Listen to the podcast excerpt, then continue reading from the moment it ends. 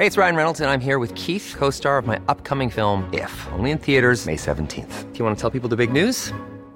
All right, I'll do. Sign up now and you'll get unlimited for $15 a month in six months of Paramount Plus Essential Plan on us. Mintmobile.com slash switch.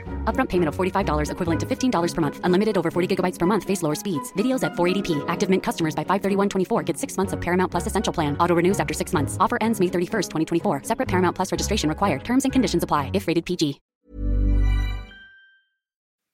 Bonjour à tous et bienvenue dans Commute, ravi de vous retrouver en cette nouvelle année 2020. J'espère que vous allez très bien. Je suis en compagnie autour de moi de mes deux chroniqueurs favoris. Chloé, comment vas-tu en cette nouvelle Ken, année? Ça va et toi? Ça va très très bien. Comment ça se passe avec les grèves?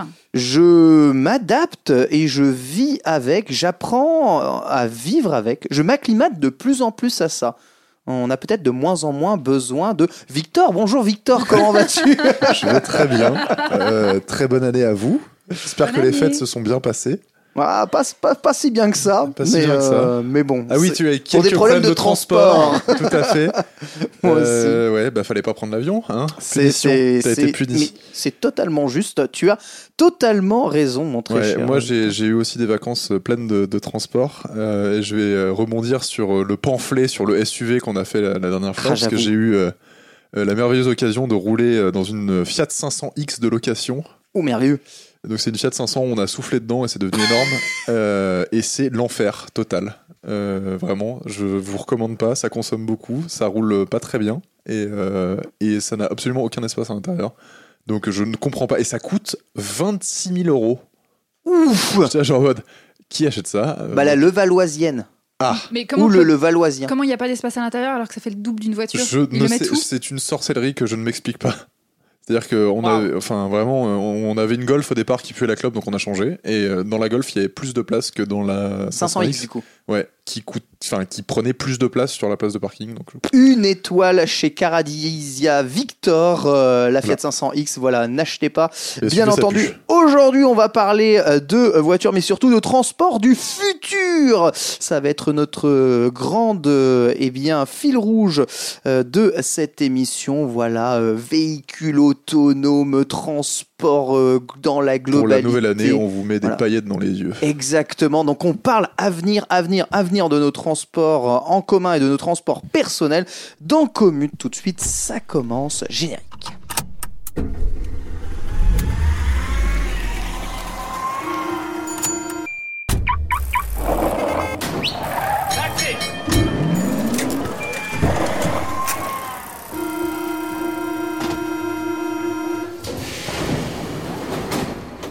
Nous revoici du coup quel merveilleux générique, hein, je l'adore, j'adore l'écouter à chaque fois. hein. Bien entendu, les transports du futur, le futur de nos transports, les transports du futur, le futur de nos transports. Je ne sais pas exactement comment on pourra titrer euh, ce, euh, cette cinquième émission de Commute, mais en tout cas, on va vraiment parler d'avenir euh, ici euh, dans cet épisode avec, eh bien, euh, je vous propose la première chronique et je vais m'y coller pour une Tu fois. entames euh, cette, euh, cette nouvelle année Cette de nouvelle année, chronique. Tout à fait, et je vais vous parler des niveaux d'autonomie des véhicules. Alors en effet, on parle de plus en plus de véhicules autonomes, ça roule tout seul, ça roule pas tout seul. euh, comment est-ce que tout, cela pardon, fonctionne?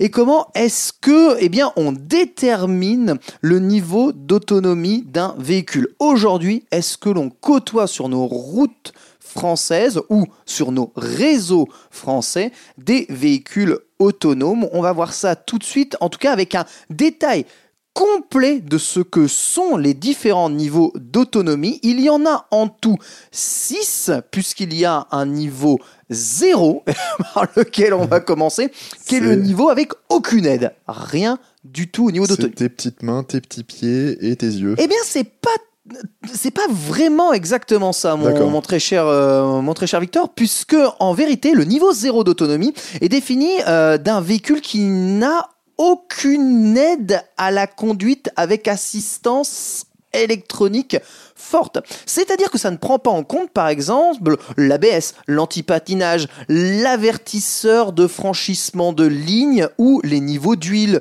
ou ce genre de choses-là. À Donc, le partir niveau 0, t'as pas ça.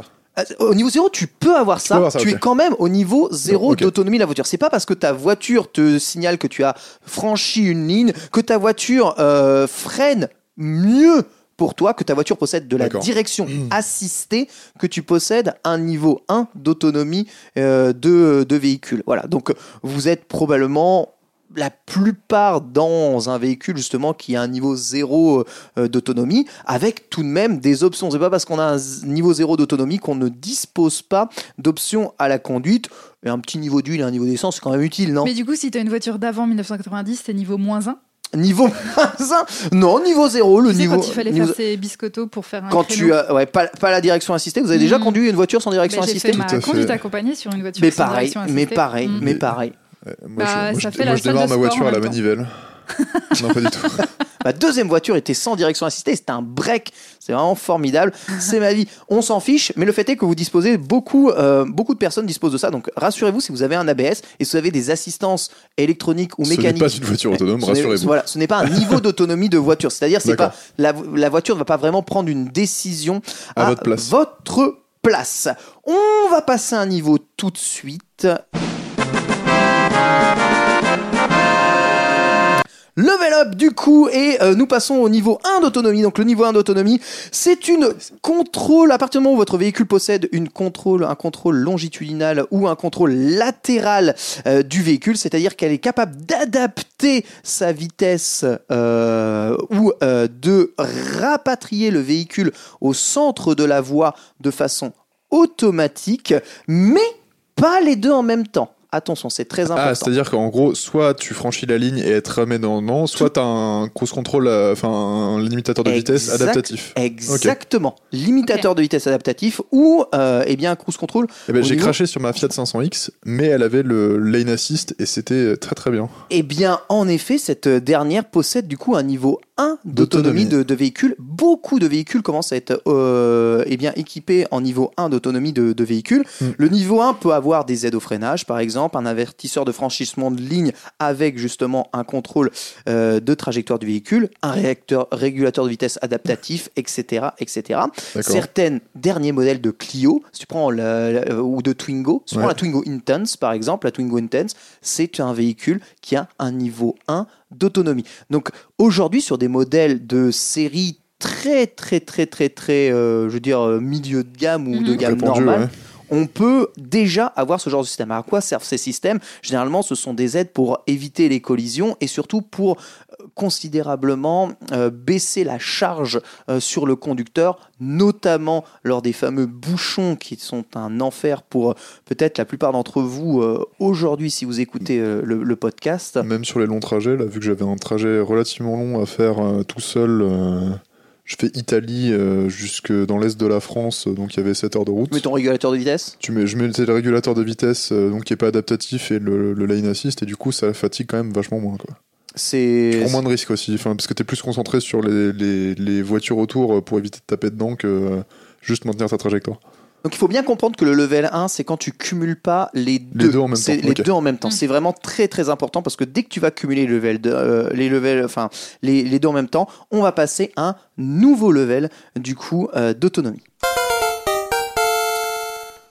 Le level 2, c'est l'automatisation, euh, l'automatisation partielle. La voiture est donc capable d'adapter seule sa vitesse et sa trajectoire, ce qui va être euh, assez important. Régulateur adaptatif, contrôle de trajectoire euh, autonome. Le conducteur reste 100% responsable de son véhicule. Donc, on rappelle bien que lorsque vous êtes à un level 2 d'autonomie, le conducteur doit être à 100% attentif à ce qui se passe à son véhicule. À aucun moment, il n'a le droit ni de lâcher les mains du volant, ni euh, de mettre ses pieds sur euh, le siège passager.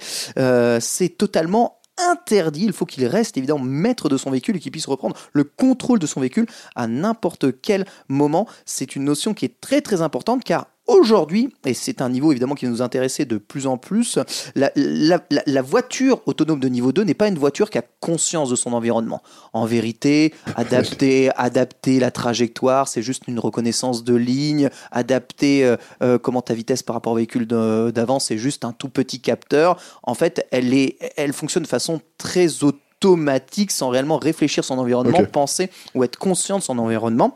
Et euh, c'est pour ça qu'aujourd'hui, la plupart des véhicules qui sont équipés de ce genre de système, et il y en a beaucoup, et on peut citer euh, eh bien, toutes les Tesla, toutes les, les nouvelles grandes berlines qui euh, sont équipées de ce système de, de niveau 2, vont vous offrir, j'en utilise beaucoup de ce genre de véhicules euh, au- Monsieur. autonomes de, Monsieur. de niveau 2, j'adore ça, hein, sincèrement, tu appuies sur un bouton et allez, c'est euh, c'est autoroute c'est euh, pour, ça que, pour ça que ça marche plus sur l'autoroute qu'en ville, c'est parce que quand il s'agit de Alors, rester en- sur une ligne euh, plus simple, En ville, c'est extraordinaire à partir du moment où il y a des bouchons. Ouais, les bouchons, c'est un bouton et tu ne fais plus rien. Ouais. T'attends de sortir des bouchons, vraiment littéralement.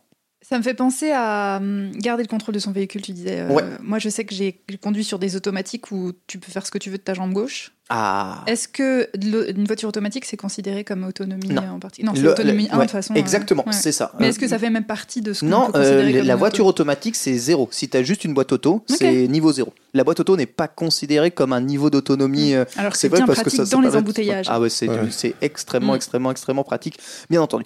Là où justement, eh bien, euh, il y a un flou gigantesque, c'est que ce que j'explique, c'est que la voiture ne doit pas être consciente de son environnement euh, lorsqu'elle est de niveau 2 d'autonomie. Ouais. Chez certains véhicules autonomes extrêmement modernes, et notamment chez les modèles de marque Tesla ou les nouveaux modèles électriques qui sortent actuellement, que ce soit chez Porsche ou ailleurs, nous sommes sur des véhicules qui sont équipés d'énormément de capteurs et de caméras, donc qui ont conscience réellement plus ou moins de leur environnement, mais qui, par la législation actuellement en vigueur dans les pays sur lesquels elles sont mises en, en- en fonction, sont donc nerfés un système d'autonomie niveau 2 aujourd'hui. C'est-à-dire nous- qu'elles ont, elles sont pas, elles, fonctionnent pas à leur capacité maximale. Tout ça, à fait, tout à fait. Nous n'avons pas le droit de dépasser le niveau 2 d'autonomie actuellement euh, sur les routes françaises. C'est interdit, même si les voitures pourraient le permettre. Ce qui nous passe justement eh bien, au prochain niveau. Et c'est là qu'on rentre dans le futur, tout à fait. La véritable voiture autonome, c'est la voiture autonome de niveau 3. La voiture autonome de niveau 3, véritable conduite autonome, le véhicule voit son environnement, agit en conséquence, l'analyse en temps réel. Le conducteur doit, et j'insiste bien sur le doit, être capable de reprendre le contrôle de son véhicule à tout moment, mais le véhicule peut se déplacer seul, sans contrôle humain, sur des routes prédéfinies. Alors ça c'est très important le sur des routes prédéfinies parce que vous allez voir que ce qui va euh, justement définir énormément le niveau d'autonomie de certains véhicules, ça va être l'environnement sur lequel ils peuvent être réellement autonomes. Donc quand on entend euh, route prédéfinie, on entend souvent parking et on entend souvent autoroute. Voilà. C'est-à-dire l'environnement urbain est très très très très peu pris en compte pour l'autonomie de niveau 3, même si des tests sont actuellement effectués. Donc c'est ce que qu'on expliquait. Certains du coup modèles de véhicules autonomes aujourd'hui qui tournent un peu partout, là de chez Uber, de chez machin, sont autonomes de niveau 3. Les capteurs ont conscience de l'environnement, elles analysent en temps réel ce qui se passe autour et elles peuvent réellement agir toutes seules. Le truc c'est que on ne donne pas le droit à un conducteur de laisser les voitures agir toutes seules. En niveau 3, tu dois être capable de reprendre contrôle de ton véhicule, mais pff, tu peux laisser ton véhicule faire sa Ouais, vie. c'est ça. Voilà. Donc on est d'accord qu'à partir du niveau 3, tu n'es plus obligé, tu pas le signal qui te dit remets les mains sur le volant, remets les mains sur le volant. Tu dois être capable, te rendre Ah, de disponible. reprendre le truc. euh, tu, dois être, voilà, tu dois être capable de te rendre disponible au niveau du véhicule tout le temps. Est-ce que tu sais si aux États-Unis, tu as le droit de. Parce que je sais plus, parce qu'il y avait eu un accident avec une Tesla euh, qui avait eu un problème de capteur, euh, qui était passé sous un smearmork, là. Je. je- Ac- et- Actuellement, les tests de véhicules autonomes sont autorisés du coup dans certaines parties de certaines villes. C'est le même Mhm. cas en France. hein. D'ailleurs, il y a, des, D'accord, il y a des ok. véhicules autonomes qui sont testés euh, en région parisienne, Ah, euh, dans certains circuits, dans certains euh, comment universités aussi, des campus Et du coup, là, t'as le droit de lâcher les mains, c'est ça? Euh, t'as le droit de lâcher les mains et même certains véhicules n'ont pas de conducteur. On va Ah. même, même en venir. Et c'est euh, niveau 3, là, du coup, si t'as pas de conducteur Niveau 3, il y a forcément un conducteur. Oui. Voilà, c'est ça. Forcément un conducteur. J'ai- J'insiste bien, le niveau 3, tu dois être capable de, De reprendre les commandes. le, le- le Ok. contrôle et les commandes du, du véhicule. Voilà, par exemple, la, la nouvelle Audi A8 a été présenté justement comme un des premiers véhicules de la marque Audi à être capable d'être 100% autonome de niveau 3 et donc d'arriver à ce niveau d'autonomie. Aujourd'hui, on commence à voir les balbutiements avec les dernières mises à jour logicielles et notamment avec les États-Unis. Sincèrement, je pense que la plupart des voitures sont capables d'être autonomes de niveau 3 aujourd'hui. La seule chose qui bloque réellement, C'est la législation. euh, qui, euh, elle, euh, ne permet pas aujourd'hui de, de faire tout ça. Notez qu'à partir du moment où on a l'autonomie niveau 3, la, la- la- la voiture va quand même agir avec des petites assistances humaines. Elle ne pourra pas sortir de l'autoroute sans que vous lui indiquiez un clignotant, par exemple. Ah, Tu vois, d'accord, Elle ne suivra pas une trajectoire donnée. Tu pourras peux pas, lui tu peux dire pas euh, mettre dis ton Google, GPS, euh, sort à la sortie 8. Non, Hmm. ça, justement, c'est encore un nouveau niveau d'autonomie. Si vous réussissez à trouver le level up de ce jeu, eh bien, GG, Alors, bien, c'est Skyrim? bien entendu, presque, mais non, ce n'est pas, ce n'est pas Skyrim. Le niveau 4, Free Your Mind, liberté d'esprit. La voiture est capable d'agir 100% seule sur la route. L'humain n'a plus besoin de prêter attention au déplacement de son véhicule. J'insiste sur le mais. Le véhicule est soumis à des limitations géographiques ou météorologiques pour agir en totale autonomie. Donc, en niveau 4, D'accord. l'humain n'a pas besoin de, de gérer son véhicule, mais les véhicules sont forcément limités géographiquement ou euh, de manière météo. S'il y a évidemment de la glace ou des trucs comme ça euh, sur le truc, les véhicules ne vont pas avoir le droit de rouler. Donc à partir du niveau 4, nous sommes sur le véhicule sans conducteur. Est-ce que donc c'est ton exemple de navette autonome euh, Tout- sur un campus par Tout exemple à fait. L'exemple de navette autonome sur un campus, limité géographiquement, Mm. sans conducteur, ou À Vincennes, il y en avait euh, entre le château de Vincennes et le parc floral, euh, il y en avait euh, l'été dernier, je crois. Mais il me semble que du coup les, la ligne, les lignes automatiques là, de métro qui sont du coup limitées de façon environnementale et peuvent peut-être pas rouler dans certaines conditions aussi. De sont des- métro? Ouais, de, de métro. Il y a des lignes automatiques de métro Bah, la roulent sans conducteur. oui, bien sûr. Voilà, bah, c'est des véhicules autonomes de niveau 4. Hmm. Voilà. Ok. Ouais, mais là, vu que c'est un Oui, environnement guidé, c'est plus simple. Bah, c'est un environnement limité. Ok, ah, oui, ok. Niveau 4. tu vois Ok, d'accord, ça tombe dans la législation. Et, euh, et selon, les conditions, tu n'as pas le droit d'arrêter ton véhicule. Euh, ces restrictions sont imposées souvent par les lois et les constructeurs automobiles. Les constructeurs automobiles imposent eux-mêmes les lois aux véhicules. Le conducteur est alors dans l'obligation de reprendre le contrôle de son véhicule en dehors des zones dans lesquelles le véhicule a le droit d'exprimer son autonomie. Ainsi, bah, le véhicule repasserait en autonomie de niveau 3. C'est-à-dire que le niveau 4, c'est souvent un mix-up entre le niveau 3 et le niveau 4, puisque tu dois quand même, en dehors des zones euh, Ouais, dédiées, un pouvoir peu, reprendre le c'est un contrôle de son entre-deux, véhicule. euh, un peu. euh, Parce que sur les limites technologiques et euh, légales pour l'instant, c'est ça?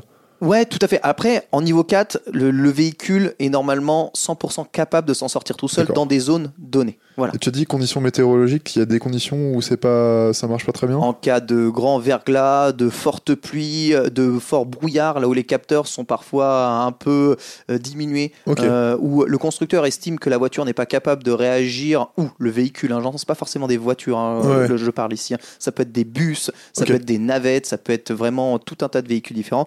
Là, évidemment, ces, ces véhicules ne vont pas avoir le droit de, de, de, de- de s'exprimer ou de rouler. Ces véhicules sont d'ailleurs en test énormément euh, en cours actuellement et on arrive vers le niveau 4 très rapidement. D'ailleurs, j'insiste sur le fait que actuellement le niveau 4 est même possible par des véhicules de niveau 3. Les capteurs sont capables d'atteindre le niveau 4, ce qui va vraiment limiter là. Mhm. C'est encore la législation. Encore une fois, je vous dis, une fois que tout l'environnement hardware est euh, bon sur la voiture, après c'est que de la métadonnée et des échanges de données. Et ça, ça va dé- dépendre énormément des infrastructures et notamment de la fameuse 5G qui va être fondamentale pour euh, pouvoir euh, eh bien, analyser et euh, faire transférer les données rapidement au niveau des véhicules autonomes. Et on arrive enfin au dernier niveau.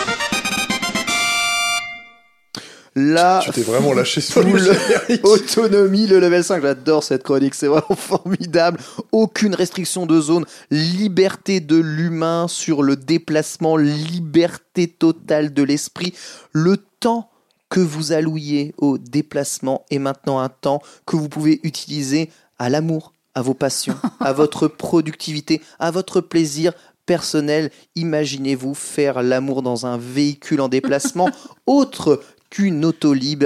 N'est-ce pas formidable Euh, Mais est-ce que ça existe? Eh bien, sachez du coup que BMW et le groupe Daimler visent 2024 hein, pour la mise en place d'un véhicule de niveau 4 sur nos routes et que bah, les véhicules de niveau 5 devraient suivre dans allez, les 5 années à venir. Quand je parle 2024, hein, c'est-à-dire ça va aller très très très vite. Toi, Globalement, toi, on gagne, tous les deux ans, on gagne une année d'autonomie quasiment, enfin un niveau d'autonomie. D'accord. Et toi, donc, tu nous parles de mode de transport du futur, mais du coup, plutôt futur proche, là. Euh, 2024, euh, level 4, ouais, c'est futur, euh, c'est futur Mais proche. level 5. Level 5, Moi, ce serait aux le level alentours 5. 2030, Bah, vous savez ça que le level 5, c'est le level 4 sans les restrictions euh, de, Ouais. de, de lieu. Donc, euh, en Oui, vérité, donc ça- euh, ça tu, se- tu penses honnêtement que, euh, enfin, dans la période de transition entre euh, le, les véhicules qui seront autonomes euh, et, euh, je sais pas moi, la, la population normale, ça posera pas de soucis? Sincèrement, je, je pense que tout va être une question d'adaptation. Aujourd'hui, on voit des véhicules entre le niveau 2 et le niveau 3 se déplacer. pff, Sans que vous en ayez vraiment conscience, que vous ne voyez même pas la différence. On parle beaucoup au niveau, parce que toi, tu es un mec des infrastructures, Ouais. au niveau des infrastructures, de, de, de, de voies aménagées pour les véhicules autonomes afin que ces derniers aient encore plus de facilité à se déplacer. Et du coup, ça veut dire restreindre le- le- l'espace aux véhicules non autonomes.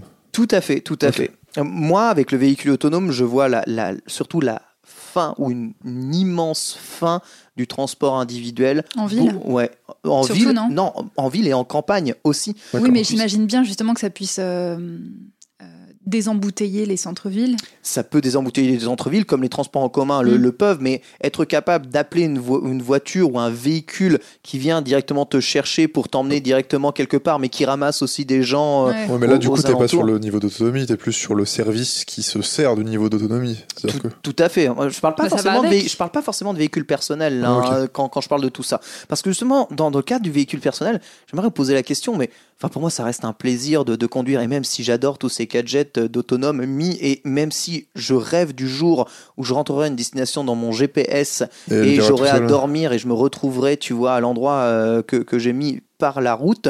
Et ce jour arrivera beaucoup plus vite que, que Daz tu- ne, ne le pense.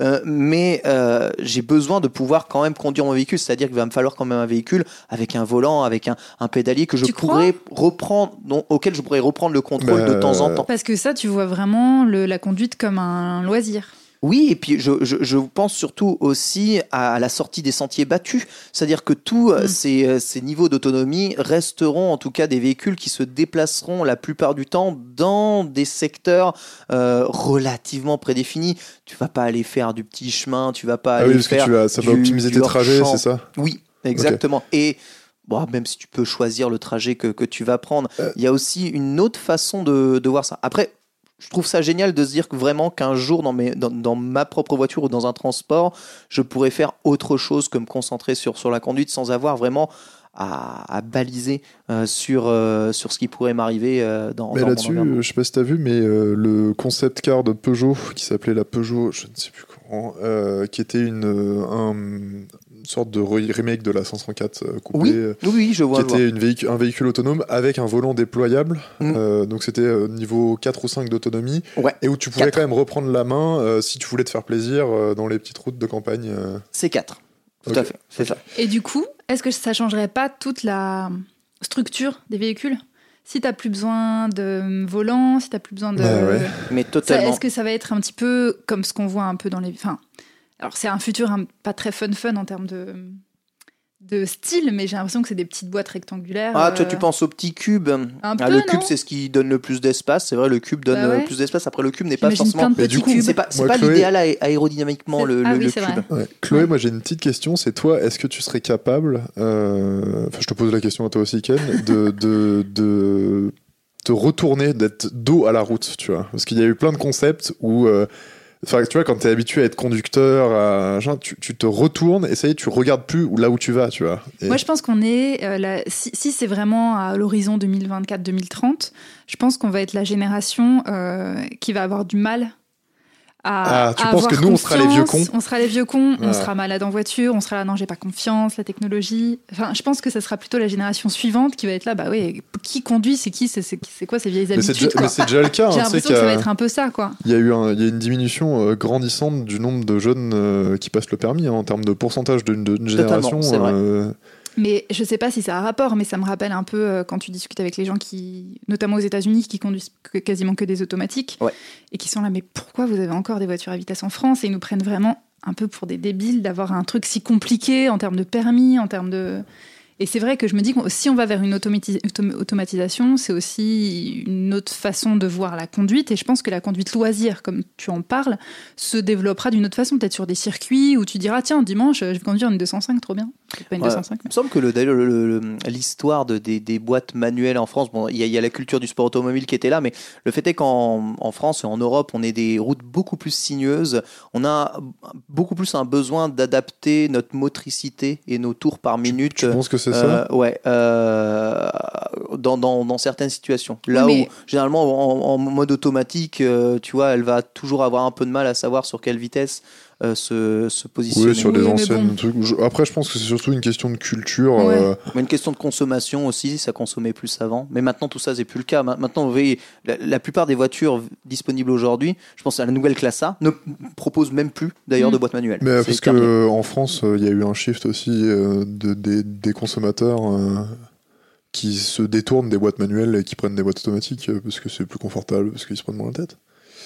Mais ça, Et du coup, toi, tu penses que ton, ton, dans, le- dans le futur euh, proche, ce sera, euh, enfin, il y aura pas de problème euh, à ce que les gens adoptent euh, l'automatisé et que tu penses que ça va passer euh, Moi, je, je vois à quel point ça va, ça va très vite et à quel point, personnellement, je me fais à tous ces, ces nouvelles technologies à l'intérieur des voitures.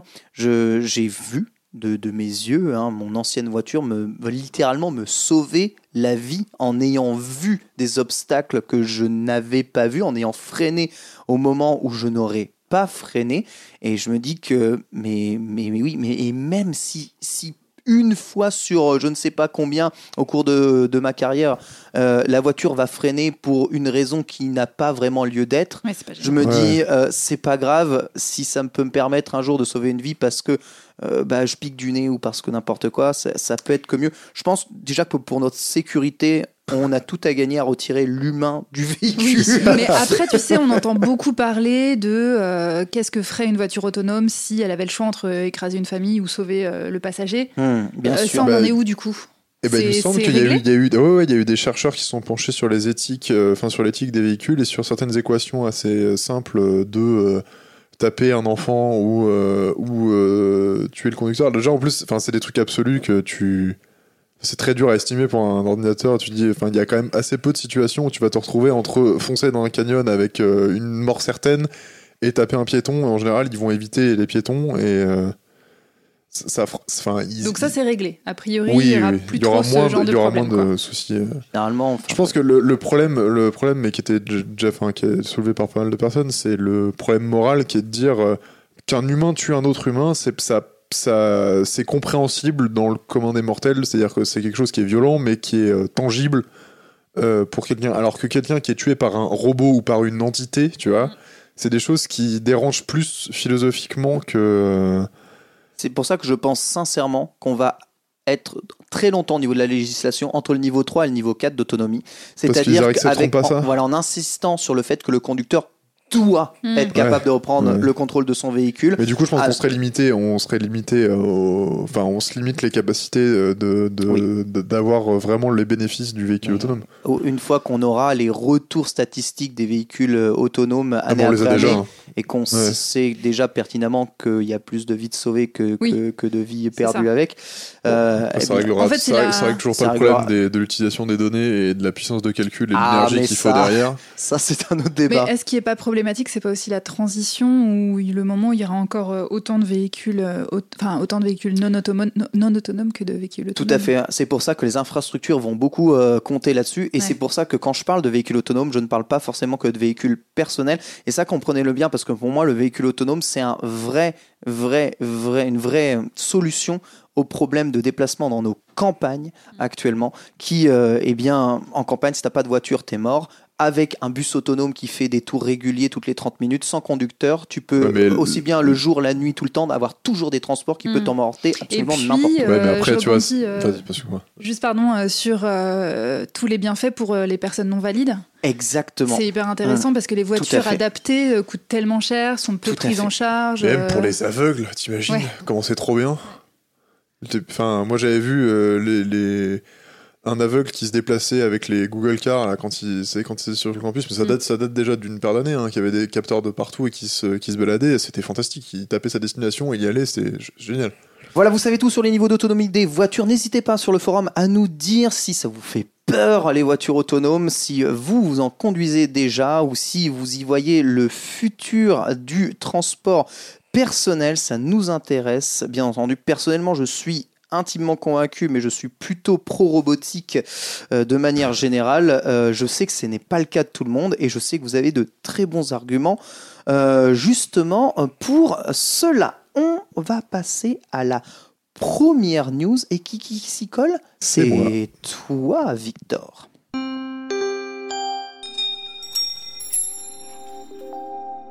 Alors je vais vous faire un, un petit quiz. euh, Ah. Un petit J'adore quiz. les quiz. Ouais, mais c'est une question assez simple. Ok, je suis prête. Euh, en novembre dernier, euh, au large, euh, enfin, en Espagne, Mmh. il y a eu un véhicule qui a été utilisé pour transporter, euh, je crois, 3 à 4 tonnes de drogue. Et je voudrais savoir à quel véhicule vous pensez. Ah, t- au, au large des côtes espagnoles. Donc c'est un truc un peu original, c'est pas genre un vulgaire bateau ou. euh, J'a- J'aurais pas dû dire au large, mais Ah, euh, Aïe, aïe, aïe, voilà, aïe, aïe. c'est un sous-marin. c'est un sous-marin. J'allais dire un Tout dauphin. à fait. Tout à fait, il y a un sous-marin qui a été arrêté, qui avait fait 7000 km. Ils étaient partis de l'Amérique du Sud. Alors je dédicace cette petite news à, à Vincent, Zu, de la communauté, qui fait des questions euh, assez régulières sur, pas que sur les transports. C'est génial. Sur les sous-marins qui peuvent Non, non, non, non, mais il, fait un- organise le, le pub quiz euh, dans notre QG du Charlie, euh, qui est un bar dans le, dans le 11e ou 12e arrondissement. Allez-y, c'est génial. Euh, c'est tous les, tous les mois, euh, on retrouve la communauté et autour de, de, de ces questions. Et du coup, euh, venez, euh, venez répondre à des questions insolites comme ça. On parle de transport notamment. Et c'est très chouette. Moi, j'ai une question. Est-ce qu'on a retrouvé Carlos Ghosn dans ce. dans ce, dans ce sous-marin? Bah, il fait le sous-marin, mais, mais pas, au, pas au même endroit. Mais est-ce que ça a un rapport avec euh, les... toute la drogue qui est atterrie, euh, atterrie non, qui est arrivée sur les plages de la côte atlantique dernièrement? Vous pas vu ça sais, Il y a eu pas. des cargaisons euh, qui sont échouées et du coup il y Ah avait ouais des plages interdites parce qu'il y avait des kilos de cocaïne et- Non. et d'héroïne qui se baladaient. Ouais. Donc c'est un Les peu tubes de dangereux. mer, putain, épique. Et du coup, je me demande s'il n'y avait pas aussi un problème avec tout ce qui est coquillage et huîtres qui étaient un peu Coquillage, euh, chargés, cocaïne. quoi. Ah, bah, ça. Ça fait des bonnes soirées de Noël, cela dit. Ouais. Bah, tes, Ouf, huîtres, tes huîtres, elles t'ont rendu speed. Hein. Ouais, qui se sont éclatés durant les fêtes ici. hein. Voilà, C'était tout. C'était une news un peu détente pour Bah, attaquer le début bien. de l'année. T'es absolument le meilleur. On va enchaîner avec la deuxième chronique et c'est toi, Chloé, qui va euh, nous parler de quoi déjà? Des voitures volantes Ah bah allons-y. Alors, si je vous dis Retour vers le futur, bien Ah, évidemment, vous pensez la à DeLorean. la DeLorean. Si je vous dis Blade Runner, si je vous dis Star Wars, euh, Fantomas, eh ben c'est un peu... Fantomas. Mais oui, Fantomas, il Oh avait une la. DS qui vole. Exactement. Le, la fiction nous a appris que le futur, ça allait être les voitures volantes. Et moi, j'ai toujours vécu avec ça. Et j'attends mes voitures volantes de pied ferme. On est en 2020, c'est le futur. Donc, je me suis dit, ça va arriver bientôt. Et puis l'autre jour, je zappais sur ma télé et je suis tombée sur ce spot. Pour toi, elle sera comment, la voiture du futur? Elle sera très belle, avec un design racé et des phares en forme de dents de lion. Des dents de lion? Et cette voiture volera? Pourquoi faire? Non Elle aura un tableau de bord 3D pour qu'on soit au courant de tout, tout le temps. Qu'est-ce que c'est, 3D Vous verrez bien. Qu'est-ce que c'est que ces gosses? Les voitures volantes, non. Mais par contre, elle aura un tableau de bord 3D. Alors, j'étais un petit peu déprimée quand j'ai vu cette pub. Là, c'est ça leur futur à eux, un tableau de bord 3D et des phares en forme de griffes. Très peu pour moi. Moi, j'y crois encore à la voiture volante et on va voir si c'est enfants possible. selon le marketing. Non, mais c'est triste. C'est horrible. Volante, mais pourquoi faire? Bah, connard, parce que c'est génial. Une voiture volante, ça peut être vraiment, euh, pour moi, la solution. Et il se trouve que, attention, accrochez-vous, les voitures volantes existent. Mais non. Si, il y a une vingtaine de marques qui bossent sur le concept. La voiture volante, il faut savoir que c'est un fantasme qui existe depuis la création de la voiture, clairement. Mais depuis Euh, même avant, tu avais des oui. images dans les années 1900 où tu voyais, c'était c'était des, des, des carriotes euh, à cheval. euh, Dès le moment où il y a eu voiture et avion, ils se sont dit tiens, il faudrait bien qu'on fasse les deux en même temps et qu'on crée des voitures volantes. Alors actuellement, nous sommes donc en 2020, il y a une vingtaine de prototypes qui existent, dont certains qui ont déjà fait des vols. Donc moi je suis au taquet, je suis là, ça va être trop bien. Euh, je vais pas vous les lister, mais en gros il y a un petit peu de tout. Il y en a qui ressemblent à des voitures avec euh, des ailes qui se déplient comme Fantomas. Il y en a qui sont plus comme des mini hélicoptères avec des rotors. Il y a un petit peu de tout.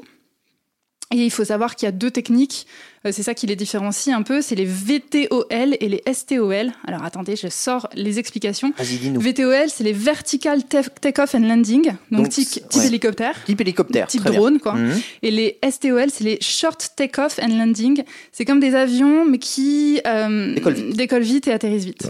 un, un ULM Twingo, quoi. Exactement. Un ULM Twingo. Je me suis dit, bah voilà, ni une ni deux.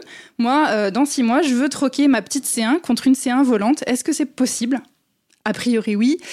Sauf que il va falloir que je taffe un petit peu plus pour économiser.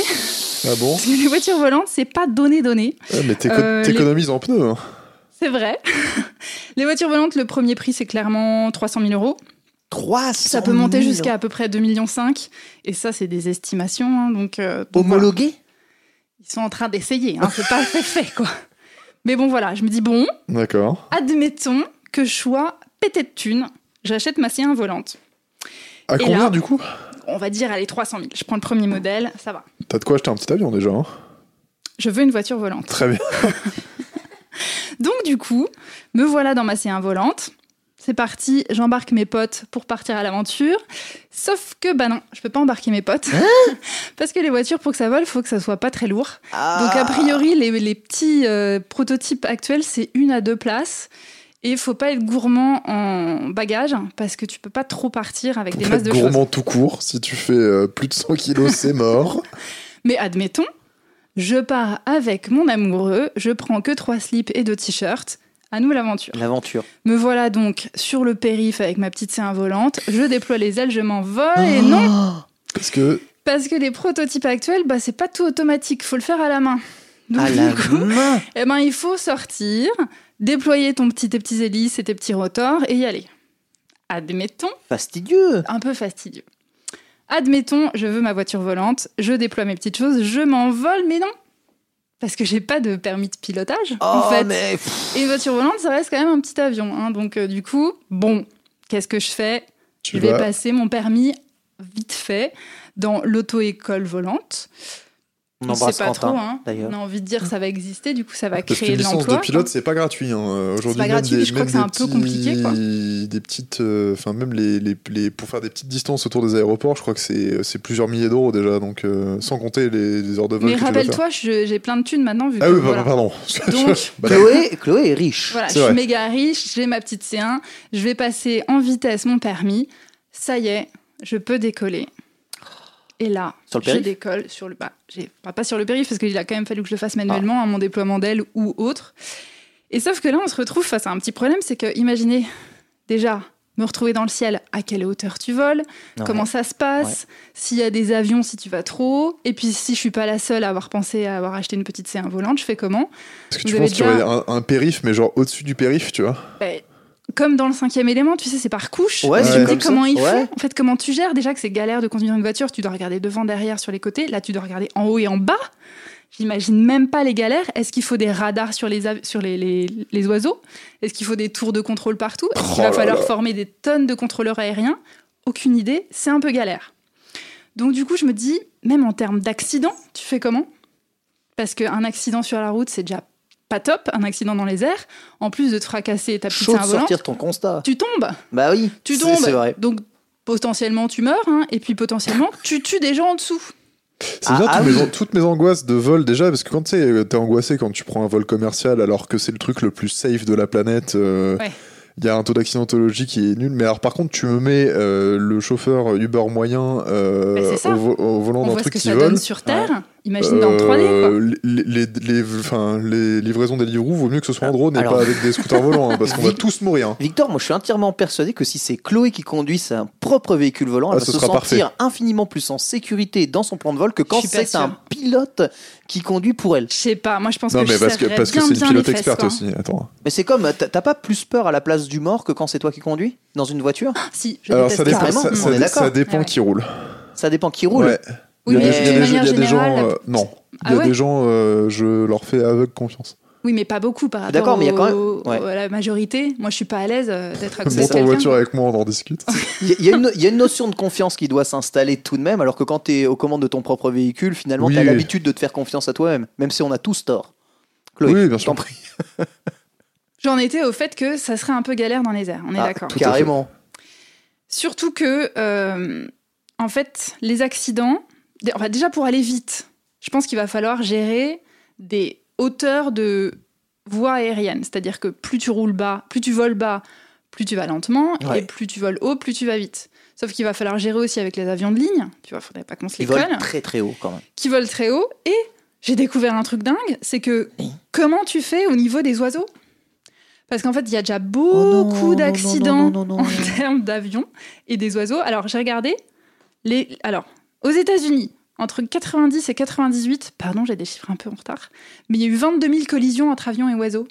C'est beaucoup quand même. Oui, puis c'est les, les avions à réaction, c'est conçu pour euh, prendre des, des oiseaux. Oui, euh, mais quand bien même ça ne fait pas tomber ton avion, c'est un peu triste pour le dommage, dommage vrai, écologique. le, quoi. le- mec totalement humano-centré, euh, la biodiversité, je m'en carre, j'ai conçu. Victor, voyons. Non, mais, et en vrai, sur 8 ans, 22 000 collisions, ça va. Mais pourquoi il y a peu de collisions? Parce qu'en fait, les, les avions, ils volent haut. Donc, il y a quand même un peu moins Oui, puis d'oiseaux. haut. aux, aux abords des aéroports, euh, t'as des espèces de trucs qui diffusent des bruits euh, Ouais, pour, qu'ils viennent. Les ouais.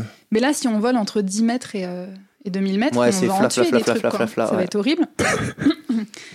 Après, le truc intéressant aussi, quelque part, c'est que s'il y a plein d'accidents, on réduit, enfin, on sauve un petit peu euh, la surpopulation terrestre, hein, parce que je pense qu'avec des voitures volantes, il y Ah, aurait pas- Oula, oula, oula, d'oiseaux. oula. Pas Mais on sauve la- Plus il y a de morts en avion, oui. mieux c'est Bah oui, pour. Ah, et c'est l'humanité. Bah écologique.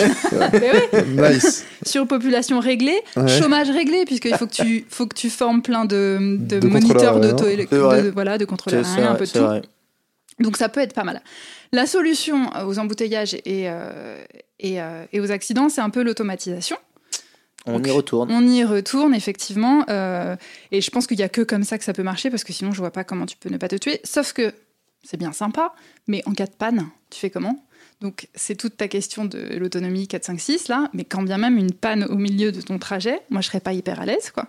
Et puis moi l'autre jour quand mon Alexa est tombé en panne, j'arrivais plus à allumer mes lumières, mais heureusement il y avait un interrupteur simple. Là avec une voiture volante, c'est pas gagné. Admettons. Et l'autre truc aussi, c'est que si pour l'instant c'est que accessible aux gens très riches, on va pas être trop dans le ciel. Je vais croiser Kylie Jenner au-dessus des Champs-Élysées, mais a priori c'est tout, donc ça va. Ce qui est plutôt Ta bonne, stylé. ta bonne, ta bonne copine. Ce qui est plutôt Mais oui, stylé. Tu, hyper tu- tu sympa. fais- tu- tu te prends un petit, euh, un oui, petit tu fais un fly petit drive. pouet-pouet, Ma- ça va McFly. Kylie, euh, voilà. Un McFly.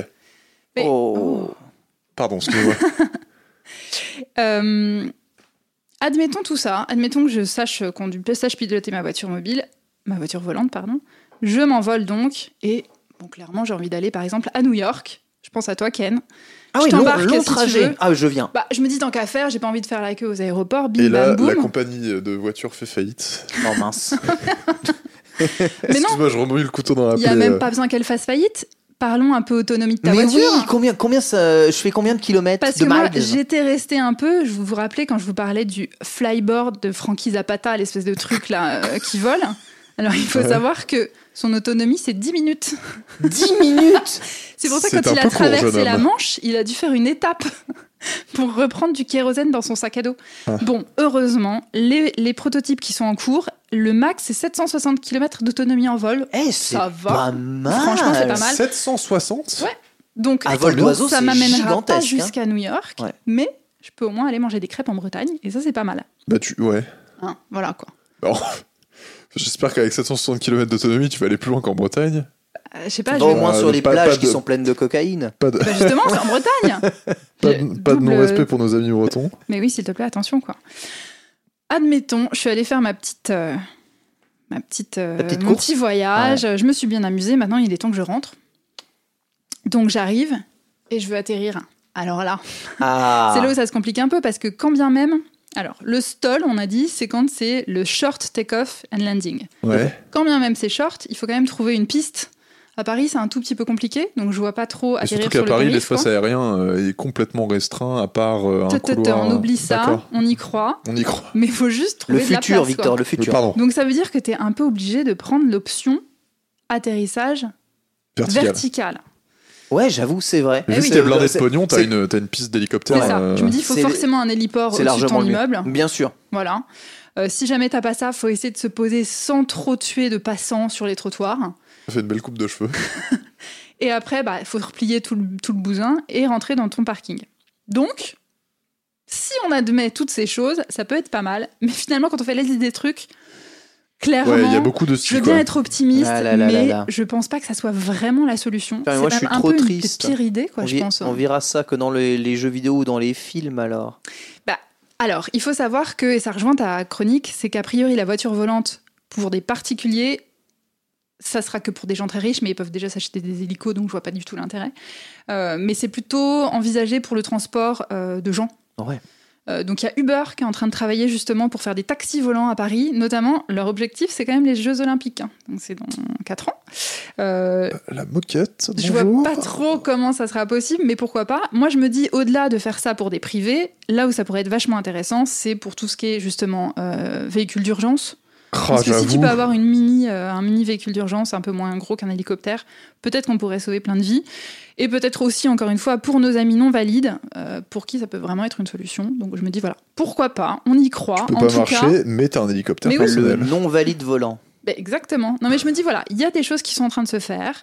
Les premiers tests euh, ont été faits l'année dernière, sans passagers. Donc, on attend les prochains tests passagers et on verra si euh, je ferai un jour une chronique Ah. depuis ma C1 volante. On y croit tous. Merci. Voilà. Merci, Très bien. merci, Chloé.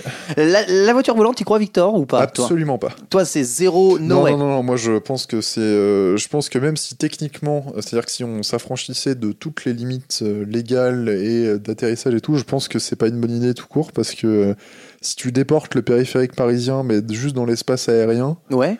Euh, déjà la pollution sonore, euh, on en parlait, ça, Ah, ça doit, ça être un enfer. J'allais y venir. Mais juste le bruit des drones, moi j'ai Euh, envie de les la, tuer. la- donc la là, euh, biodiversité, enfin, p- j'imagine même pas à quel point tu dois perturber tout le cycle des oiseaux, des machins, ça va être vraiment euh, atroce. Et en plus, je je vois pas spécialement intérêt. C'est-à-dire que si tu veux te déplacer vite, euh, Bah, le, le sol, c'est très ouais, vite c'est quand même encombré pas mal, quand même. quoi. hein. Enfin, Mais surtout ouais, non, que mais surtout le, enfin, je veux dire.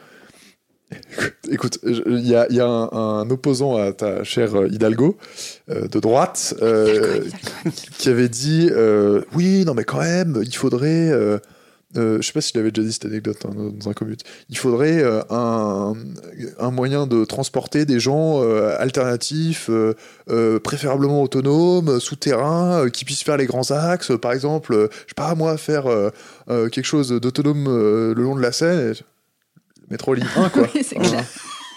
Genre, pourquoi inventer un truc qui est capable de, de faire trois fois le tour du périph' euh, en l'air euh, Enfin, genre, euh, faites le Grand Paris Express.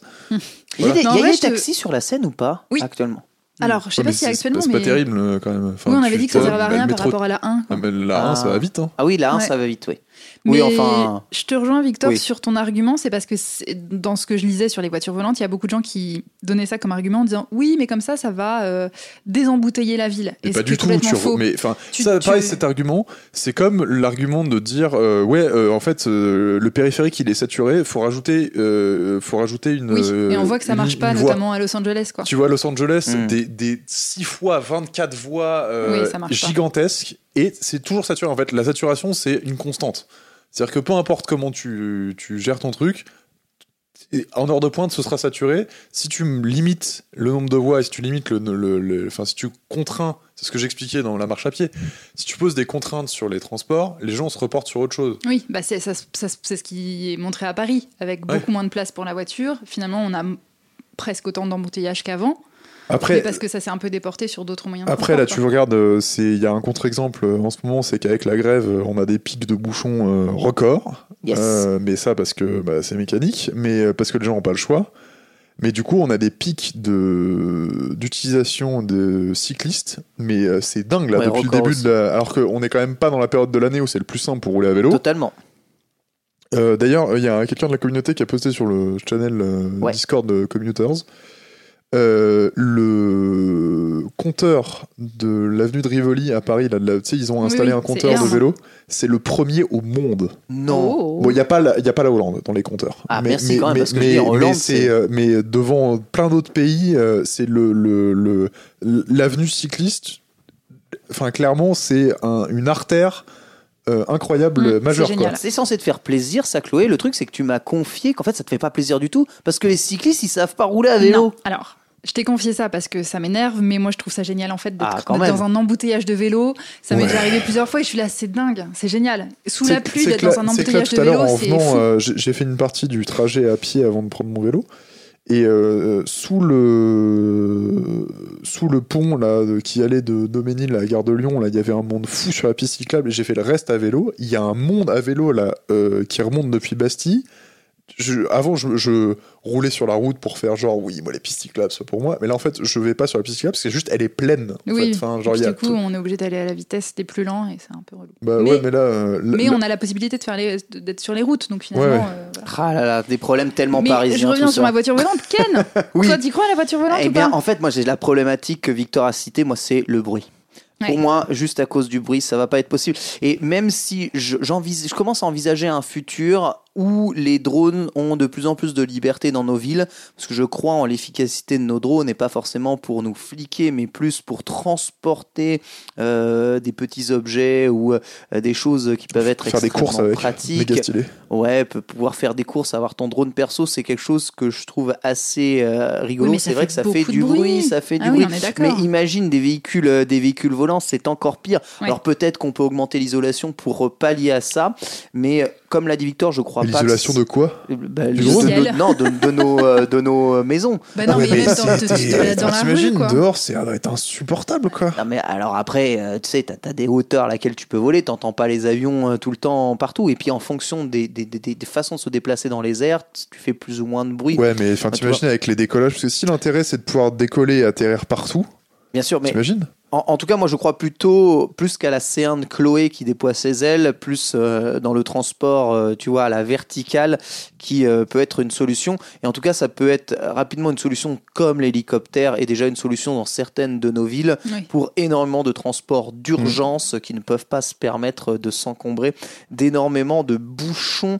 euh, sur leur Le transport, euh, le sur- transport d'organes, par exemple, euh, Ouais. t'imagines, ça, ça pourrait être dingue, parce que il y a, enfin, tu les vois quand ils galèrent euh, dans les embouteillages, s'ils C'est peuvent s'affranchir de ça, ça pourrait être. euh, Maintenant, on a, on a déjà les hélicoptères qui fonctionnent bien, ouais. mais travailler peut-être sur des véhicules volants Plus légers. un- plus légers, Bah, un, peu, si- un peu plus euh, enfin optimisés d'un point Ouais, de vue si- énergie, si- si qui je n'ont pas le- besoin de, de parcourir des distances folles, en fait. Si hein. je prends le Mhm. parallèle avec euh, l'industrie du cinéma et de l'image, par exemple, euh, tu sais qu'avant il y avait, enfin pour faire des shots en hélicoptère, ça, enfin des, des, des- par exemple des vues Ouais, de ville, ça, coûtait un fric bien incroyable, sûr. alors que maintenant, tu prends un drone, drone, fantôme mhm. à 700 balles, tu fais ton plan, tu demandes ton Ah autorisation, ouais, ça t'a ouais. coûté, euh, allez, euh, 1000 euros avec euh, un, un technicien, alors qu'avant c'était euh, 10 000 euros l'heure de vol euh, pour faire ça. Donc euh, si on transpose ça au service d'urgence et à, à d'autres euh, d'autres applications auxquelles j'ai pas forcément pensé, euh, ça serait ça pourrait être très bien. Ouais, personnellement, j'y j'y crois aussi tant que Amazon ne met pas son nez dedans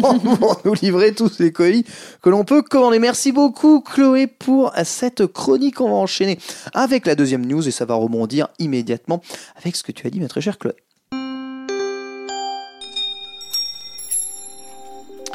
Tu l'as dit, Chloé, Uber travaille sur les premiers taxis euh, volants via leur service Uber Air. Et ils veulent lancer ça dès 2023 en s'associant avec Hyundai, le constructeur automobile coréen, euh, en effet, pour être opérationnel pour les Jeux Olympiques. Un taxi volant, euh, voilà, qui fait penser évidemment au futur, comme on a pu le, voir ici.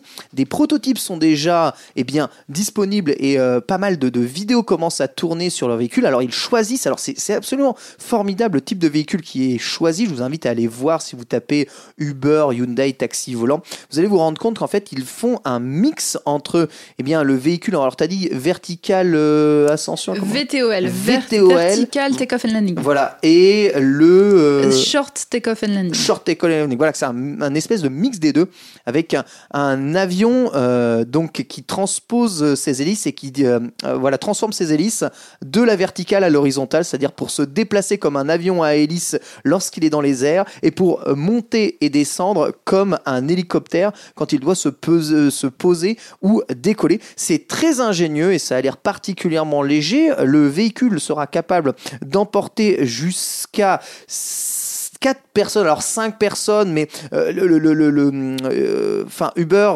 sous-entend que ces véhicules auront et nécessiteront encore un pilote. Dieu merci 2023, je vous rappelle. On ne sera pas encore, à Encore, autonomie et 4, tout de suite. ça? Hmm? Sachez que l'appareil entièrement électrique, hein. Ah. donc c'est un vrai gigadrone dont on parle sera capable d'atteindre les 290 km par heure et de voler euh, 100 km en tout. Donc je vous dis petite distance, petite vitesse, mais euh, eh bien voilà des, des, des, véhicules qui pourront parcourir en 5 à 7 minutes quasiment tout une ville, voilà des points d'une ville très rapidement, aussi grande soit-elle, euh, en faisant d'un point A à un point B. Donc voilà 7 minutes de transport euh, pour des villes comme Tokyo, comme Paris, d'un point A à un point B. C'est quand même assez extraordinaire. Maintenant, bon, je suppose que tout ça aura un coût qui est assez euh, gigantesque. Mais oui, ce sera quoi le coût de la course? Mais euh, bon, voilà, évidemment. Comment tu viens de, de, de ton boulot à, à- au studio de qualité? Ah, alors là, je dois bien avouer qu'il ne, Uber Hyundai Volant ne parle pas évidemment du coût de, 458 euros du coup de la course, mais bon, 5 minutes de transport à Paris, peut-être, euh, J'avoue, t'as envie de n'a payer, n'a quoi. pas de prix. Mm. Je ne sais pas si vous vous rendez compte, mais actuellement, je connais des personnes qui paient littéralement 110 euros de Uber pour faire 10 km à l'intérieur de Paris durant les grèves. 110 euros parce qu'ils n'ont pas le choix, ils doivent se rendre au travail. On crée et de la valeur, monsieur. ce prix. Voilà, ça, il paie ce prix. Donc je dis, bah, 110 euros, si en 5 minutes t'es au taf euh, avec un petit véhicule volant, je dis, moi, il y a- il y, a bien des fous qui seront capables de se faire passer ça en note de frais. J'ai envie de dire que le futur qu'on voit est un futur pour les gens riches quand même Mmh. Pour des l'instant. hein. catapultes, moi. Des catapultes. Des catapultes urbaines. À partir du moment où c'est pas un véhicule personnel et où là on est plus sur du type de, de véhicule euh, comment euh, transport en commun, quelque chose qui serait un peu encadré, qui est que quelques lignes, pourquoi pas la RATP pourrait-elle nous proposer aussi son service de véhicule volant et de transport volant en ville J'ai vraiment hâte que ce dernier Mm, mm. euh, eh bien soit mis en place. Moi, moi, moi, moi j'ai pas grand chose contre en fait. hein. C'est des véhicules qui peuvent voler très rapidement au-dessus des immeubles, causer Ah, une pollution pense- sonore je- très limitée. ouais. S'il y en a relativement peu et que c'est pas blindé, personnellement, c'est ça, ça me dérange pas. En plus, Moi, je le- pense, le moi, je pense qu'il va y avoir des, vraiment des problèmes euh, légaux euh, parce qu'aujourd'hui, le, enfin, je pense que ça va pas changer. euh, Bah, Il y a déjà des plans de vol pour hélicoptères, donc je pense que ça Ouais, va, tu remontes le long de la Seine et tu suis le périph. Ouais. ouais, mais du coup, euh, si tu dois te desservir dans Paris, tu vois, à, à part si tu prends une base, tu vois, par exemple, pour relier un aéroport, faire euh, un, un Orlibus ou un, enfin, un, Bah là, un euh, Air, euh, je sais pas quoi, tu vois, mais. Uber s'octroierait des espaces euh, d'héliports pour pouvoir Oui, atterrir on et est pouvoir. euh, l'urbanisation de. Paris entre autres. hein, je ne parle pas que de Paris, mais on n'est pas comme à New York avec des, des, des toits plats. On a un peu niqué au niveau des héliports à Paris. Ouais, alors Bah, après, un, un- héliport, ça peut être un héliport, héliport au sol hein, aussi, hein, tu sais. Oui, Enfin, c'est Paris. euh, un non, petit- arrêtons de parler de Un Paris. petit héliport au milieu du champ de Mars. Bon, oui, euh, sur les Champs-Élysées, pouf, Non, non, même sur des. Enfin, euh, en- si on descend euh, au-delà de Paris, déjà, je suis pas sûr qu'il y ait un marché dans les villes. euh, je pense qu'à Lyon, tu pourrais éventuellement, mais encore, ça doit être des trucs. qui- Enfin, déjà, ça- c'est tellement niche à Paris Hmm. que je sais même pas si tu peux. Enfin, c'est niche tout court. Je sais qu'il y a un marché du transport en hélicoptère à Sao Paulo. euh, parce que euh, l'insécurité est tellement, euh, enfin c'est tellement fou. Les gens ont des véhicules blindés là-bas parce que tu as peur de te faire couper la gorge au moindre feu rouge à partir d'une certaine heure. Oui, Non, non, oui, non, je, oui. je, je, je- c'est un gros cliché, c'est sûrement pas vrai et ça, Non, ça a sûrement vrai, changé, mais je sais qu'il y a une bonne partie de, de, du 1% euh, brésilien qui se déplace euh, de toit en toit. Ouais, de toi en Paulo, toi. mec. Mm. Bah, sinon, des tyroliennes entre les buildings. Bah, Ce- alors écoute, ça, dans pourquoi mon pas ancien ça taf, serait plus simple. dans mon ancien taf, j'étais de l'autre côté de la scène du, de la cité de la mode là, donc tu vois le toit du Wanderlust et de je sais pas quoi là, du, du truc. Franchement, une tyrolienne Mais oui, qui t'amène directement sur des bars en terrasse. le futur. Mon patron, La corde. a- mon patron habite tellement près du travail qu'il peut, ré- il pourrait réellement tirer une tyrolienne de son appartement personnel à, son bureau. Mais je sais pas si vous avez Formidable. joué à Bioshock euh, Infinite euh, ou si vous avez vu des, des Oui, des espèces oui, de, de- tyrolier, de- c'est des rails. En fait, un peu. c'est- des t'as une sorte de rail avec une chaîne qui se balade et en gros t'accroches un crochet sur une espèce de crémaillère et tu peux te balader. euh, C'est une sorte de mix entre Gaston Lagaffe et Frankie Zapata. Tu, tu viendras nous en faire une chronique dans Ah, Quête latérale, bien entendu. mon avec, avec grand cher. plaisir. Voilà, Hyundai et euh, Uber, donc premier prototype de véhicule électrique volant autonome. hein. donc c'est bien autonome, je viens de, de vérifier. Donc 5 personnes euh, transportables. Peut-être d'ici 2023, le futur est à nos portes. Ouh. Mesdames et messieurs, et justement, on va enchaîner avec toi, Victor, qui va nous parler cette semaine de Transport du futur ferroviaire. Transport du futur ferroviaire, c'est notre dernière chronique. Eh ben, je vais vous parler euh, de mon idée des transports du futur, mais avant de, faire ça, on va commencer par un petit travail de, définition. Euh, quand on parle de transport du futur, euh, qu'est-ce qu'on entend par là? Donc, vous, vous avez parlé vraiment de soit de révolution technologique, soit vraiment d'objets qui seraient euh, un, moyen de transport révolutionnaire qui, en gros, changerait du tout au tout notre façon de déplacer. C'est-à-dire se déplacer vite, loin, pas cher et avec le moins de contraintes possible. Donc, est-ce que ce serait des voitures volantes? Euh, des limos Uber autonomes euh, qui ont remplacé les bus ou des navettes autonomes volantes, allons-y, qui se déplacent euh, depuis chez nous vers n'importe où dans le monde, comme je disais tout à l'heure. Ou bien peut-être que ce sera le votre chez vous qui vous parcourra le monde, tel le Lamu, euh, prophétisé dans Feu Studio 404 numéro 58. Ça y est, la boucle est bouclée. 404, c'est nous maintenant. Tu vas faire quoi, l'âme? Euh, on, va, on vous a grand remplacé là, ça y est, c'est bon. Donc, euh, petit aparté, euh, vous, je vous invite, si vous ne l'avez pas déjà fait, à réécouter euh, le 404 numéro 58 qui euh, part complètement en sucette sur à quoi pourrait ressembler une ville du futur où tout se déplace, les immeubles se bougent et se muent tout seuls. Et en fait, petite origin story, c'est un peu ce podcast qui a kickstarté un peu mon envie de faire un podcast J'ai sur les transports. Adoré cet épisode. Euh, bah, toi aussi, ça t'a donné Oui. la, la vocation? Mais j'étais tellement Pas de frustré de pas pouvoir répondre, mais. euh, Pas de vocation, mais oui, j'ai beaucoup réfléchi à, à Au ça. Lamu. Notamment au à, Lamu, ouais. à l'envie que l'âme naît euh, de ne pas avoir sa place à lui, de pouvoir vivre dans l'appart qu'il voulait dans n'importe quelle Ça, c'est dingue. hein, Le, se- le concept de, de l'appart Mm. modulaire, Mm. c'était assez fou. Et ben ma réponse pour le transport du futur, moi, c'est pas du tout un appart modulaire où tu peux louer une piscine qui vient directement à ta fenêtre. Euh, non, c'est rien de plus que le plus vieux mode de transport en commun motorisé, le train. Euh, alors pourquoi et comment je vois euh, que ça va être un transport du futur? Euh, déjà, euh, tout à fait égoïstement, parce que j'aimerais bien avoir un boulot à moyen terme. ça, fait, ça fait deux ans et demi que je Ah. travaille dans le domaine Ah bah, et je fais partie de ces cerveaux malades euh, qui trouvent que les trains c'est absolument génial. Je m'émerveille devant les RER à l'étranger. Je vraiment, je, je suis en admiration devant la configuration des gares en J'ai Suisse. vraiment hâte de, de savoir ce que tu vas nous dire. Ouais, Victor, alors que le commun que- des mortels s'en tamponne hein, de, de ce, de ce genre de, de questions. Euh, mais revenons au train. Euh, faut déjà mettre en perspective le, le progrès qui a été accompli depuis l'invention du train. Est-ce que vous savez euh, par combien la vitesse a été multipliée entre le moment où il y a eu euh, l'invention de la locomotive à moteur? Parce qu'avant, il y avait des trains, mais qui étaient tractés par des chevaux. Hmm. Donc pour toi, donc toi, euh, pour un ordre d'idée, Euh, fois 20. Je Oh, dirais c'est trop ça. 10, au moins 10 Au moins Huit. 10. Ah, j'aurais dit euh, fois Huit 100 limite. Quoi. J'aurais dit qu'on est passé de 30 à Attends, 300. Bah oui, j'aurais dit ça aussi. Ouais.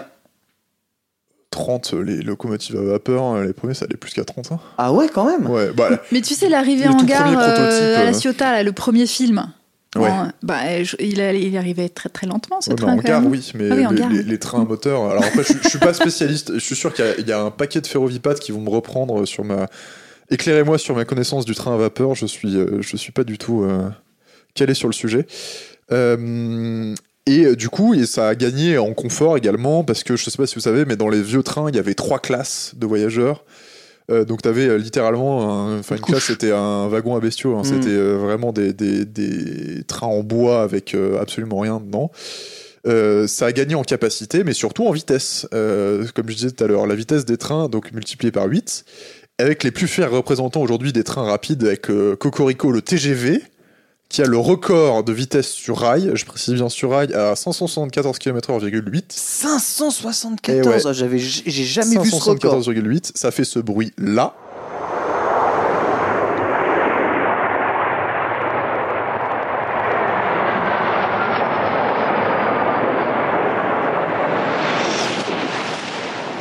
J'adore les trains qui vont Mais. Donc, euh, c'est- 574 sur quel tronçon Pourquoi? Est-ce que c'est pour que tronçon ça soit du voyageur ça, ça a été, ça a été testé sur la ligne TGV Est, dans la ligne droite euh, qui est dans la Marne. Ah oui, donc voilà, c'est sur ligne droite. euh, On va pas Ouais, vers non, ça, ça- au- non, dans non, le ça- futur. non, quoi. non, non, ça a été, ça a été, en fait, c'est un test où tu as des conditions qui étaient très spécifiques, tu as une motrice qui Le était très spécifique, et d'ailleurs, elle roule encore. Euh, Il y a des fois, si vous arrivez gare de l'Est, sur certains trains, c'est marqué cette, euh, ce train a battu le record de vitesse, il roule. Ah, genre, je- euh, vraiment. Il y a des gens qui sont fans. C'est des- Pardon, je fais une anecdote Non, mais c'est morbide. écrit en énorme, en énorme sur le, sur le train. C'est pas lors d'un test de vitesse qu'il y a eu cet accident horrible euh, il y a Non, c'est quelques lors d'un années essai. C'est lors d'un c'était essai, pas mais un essai hyper rapide vitesse. Ah, C'était je un croyais. essai. euh, En fait, enfin. Pour revenir là-dessus, il y a eu des, des conclusions qui ont fait qu'il y a eu des documents qui étaient mal imprimés, il y a eu plein de, de- il y a eu plein de merdés dans ce truc-là. Et euh, non, c'était, euh, c'était. Il alors oui, une était en- vitesse il est- alors normal non, parce qu'en essai, tu roules toujours un tout petit peu plus vite que la vitesse nominale de la ligne, mais c'est fait, par exemple, les, les voies aujourd'hui, tu peux rouler plus vite que la vitesse maximale qui est autorisée. Hmm. Donc en gros, ils testent la voie et ils voient comment ça réagit dans des conditions d'essai, mais normalement, c'est des trucs qui sont très très contrôlés. euh, Enfin, c'est normalement ils savent ce qu'ils font. Là, il y a eu un raté. C'est tragique. euh, et j'étais très, je suis très content que mon beau-frère n'était pas dans ce train parce qu'il aurait pu y être. Ôte-moi d'un doute, Victor. Dans ma tête, le TGV, c'est les années 80. Et oui. Le TGV, ça n'a ouais. pas évolué depuis le- les années mais c'est le 80. c'est- turfu. Ça fait 40 ans que c'est le futur. Tout Enfin, à fait. Ça n'a pas changé le train. euh, Je, et le Shinkansen, c'est la même chose Je au vais Japon. y venir. Je vais y venir parce que donc à part le TGV, donc il y a le, cyc- là, il y a le Shinkansen parce que le TGV il circule donc à 500 574 km/h en, en pointe et en essai, mais sa vitesse commerciale c'est 320. Ce qui est bien déjà quand qui est même. déjà pas mal. Mm. Le Shinkansen c'est pareil. Le seul train qui fait le mieux c'est un Le modèle maglev chinois. Non, Ouais. Je te dis sur rail. Je te dis sur rail. Ah, sur rail. je parle vraiment sur oui, d'accord. Le seul train qui fait mieux, alors excusez-moi la prononciation, je crois que c'est le Fuxing, donc c'est un train chinois qui a euh, le TGV chinois qui a 350 km/h.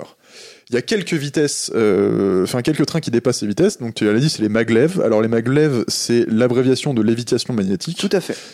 Euh, Il y en a deux aujourd'hui dans le monde. Euh, Il y a le Transrapide, euh, qui est un train de conception allemande, mais qui roule. Enfin, ça a été abo- le projet a été abandonné par les Allemands et ça a été repris par des Chinois. Et actuellement, il roule, euh, ou plutôt il flotte entre Shanghai et son aéroport Ah sur ouais. une euh, portion de ligne qui fait 30 km. Euh, où quand même il atteint, je crois, 450 km/h. Plus de 400 km/h. Ce qui est assez fou, mais sur, stylé. sur 30 bornes, je Mm. vois, ok. Ça ne Ah, remplace pas mes voitures volantes, mais c'est bon. pour mettre un coup et au. Japon, il y a actuellement une variante euh, du Shinkansen en lévitation magnétique qui est à l'étude. Donc c'est pas tout à fait les mêmes euh, les mêmes euh, technologies. Je vous explique ça juste après. Euh, qui a battu un record de vitesse et là il Ouais. a atteint 603 km/h. J'ai vu les et ça fait ce bruit là. Waouh. Oh là. Euh, c'est de la SMR un peu violent, mais bon. Donc je vais vous expliquer un peu le principe d'un maglev. Un maglev, c'est un train euh, qui, se, qui se soustrait à la friction entre le roue, la roue et le rail. C'est-à-dire qu'il va euh, utiliser un courant magnétique pour se soulever, littéralement, et ne plus avoir de friction avec le sol. Donc il y a deux grandes technologies qui font ça. Il y a euh, donc le maglev euh, euh, Transrapide, qui est une sorte de train, on a l'impression qu'il dépasse du rail, donc il y a un monorail au milieu, Ouais. qui est pas vraiment un monorail, et en fait il y a un aimant qui vient en dessous du... C'est une espèce de pince, et en fait il y a un aimant qui se rapproche, et c'est le, fait, le fait que les deux aimants se rapprochent qui fait léviter le reste du train. Euh, Il y a des, des gifs qui sont très bien faits sur internet, je vous laisse chercher. Et euh, en fait, il y a un système qui suspend, et ensuite il y a des systèmes de boucles magnétiques avec des aimants. Donc euh, les aimants, je sais pas si vous avez déjà vu, quand vous approchez deux pôles Mhm. moins, ça se repousse, ou deux pôles plus, ça se repousse. Et ben là, en fait, tu as des pôles moins et plus qui avec un courant alterne, et du coup, ça crée un, Un mouvement. un mouvement, c'est-à-dire que un ça, ça, ça- ouais, c'est ça, ça va Mm. se repousser de plus en plus, Mm. et euh, ça a bougé. Mais en fait- euh, comment tu freines si t'es pas en contact avec un Et bah rail juste c'est pareil, c'est un Inverse. courant magnétique inverse Mm. qui va te ralentir au fur et à mesure. Et d'ailleurs les distances de freinage sont à peu près les mêmes Ah que entre un transrapide et un TGV parce qu'un transrapide actuellement ça circule pas. Donc aux alentours de 300 km/h Et ça met pareil 3 km 4 pour s'arrêter. Donc Mm. euh, c'est les, les, euh, temps d'arrêt sont à peu près les mêmes qu'un Et TGV. du coup, en termes de consommation électrique, c'est la même chose c'est qu'un TGV gigantesque. Ah oui. C'est gigantesque. Donc c'est pas une reviens super juste solution. après. Pardon. Euh, et euh, donc le maglev Shinkansen, il fonctionne pas tout à fait de la même manière. Il fonctionne par supraconducteur. Donc euh, je vais vous passer parce que je, je connais vaguement le fonctionnement. C'est-à-dire que c'est des matériaux qui obtiennent des certaines capacités ou certaines propriétés physiques à très basse température. Donc il faut maintenir très très froid. refroidir. Euh, Mm. des bobines qui pareil créent un champ magnétique et qui là pareil peuvent faire déplacer le train, sachant que le Shinkansen euh, il a des rails en dessous et en fait il décolle au bout d'un moment, il se décolle de son rail, mais il y a quand même un rail de guidage en dessous et quand il parce que quand il ralentit forcément faut qu'il se repose. Alors que le maglev j'ai l'impression qu'il est tout le temps en, su- en suspension donc ça consomme tout le temps de l'énergie. Ce qui pose question euh, quand tu as une coupure de courant parce que il, il heurte assez rapidement. Mais alors, attendez. Ouais.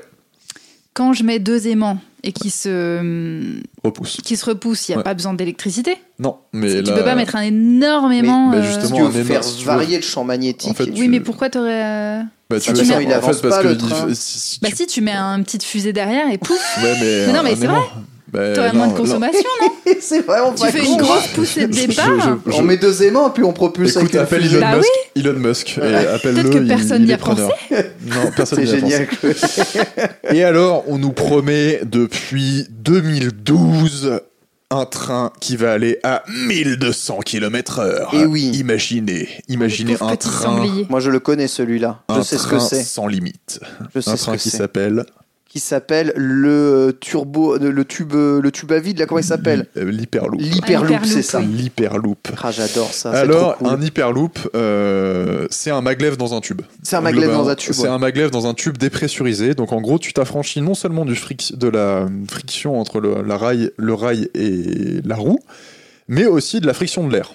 Euh, puisque en fait, un- un- le brevet qui a été déposé par Elon Musk, alors qu'il y a un brevet déposé, mais qui est en accès libre, c'est-à-dire qu'en gros, ils rendent la Ouais. technologie disponible à tout le monde. Ce qui est bien, c'est que l'infrastructure est déjà là. On sait bien qu'il y a des tubes partout Voilà, déjà. c'est ça, ça coûte Ah. pas cher. Euh, donc en fait, euh, les, deux grands, les deux grands principes de l'hyperloop, c'est que tu as un maglev qui est dans un tube dépressurisé et il va aller très très vite. Donc on nous promet 1200 km/h, ça a jamais été euh, prouvé puisque les tests les plus rapides actuellement c'est 360. Mais on n'a pas, on n'a pas assez de distance pour faire prendre euh, la vitesse, il me semble. Bah, ça, ça coûte méga Sauf cher. si tu mets une fusée Non, derrière ça un coûte pas cher, ils disent. Ça coûte Ouais. cher. Euh, parce qu'en fait, euh, je, je vous spoil, mais l'hyperloop, euh, moi, euh, alors à moins qu'il me prouve, euh, et dans ces cas-là, vous me ressortirez cette chronique dans 10 ans et vous direz, ah ah, regarde comme tu t'es trompé, et je serai ravi de me rendre compte que je me suis trompé. N'empêche qu'il y a beaucoup de d'indices qui, quand même, indiquent vers que ce te- ce- cette technologie du futur, c'est un peu du bullshit marketing de start-upper pour lever des fonds. Je Hmm. m'explique. Donc il y a eu un effet d'annonce euh, incroyable en disant euh, bon la vitesse ce sera 1200 km/h ça a jamais été prouvé donc euh, ils auraient pu dire 3000 que ça aurait rien changé. Là, t'as raison.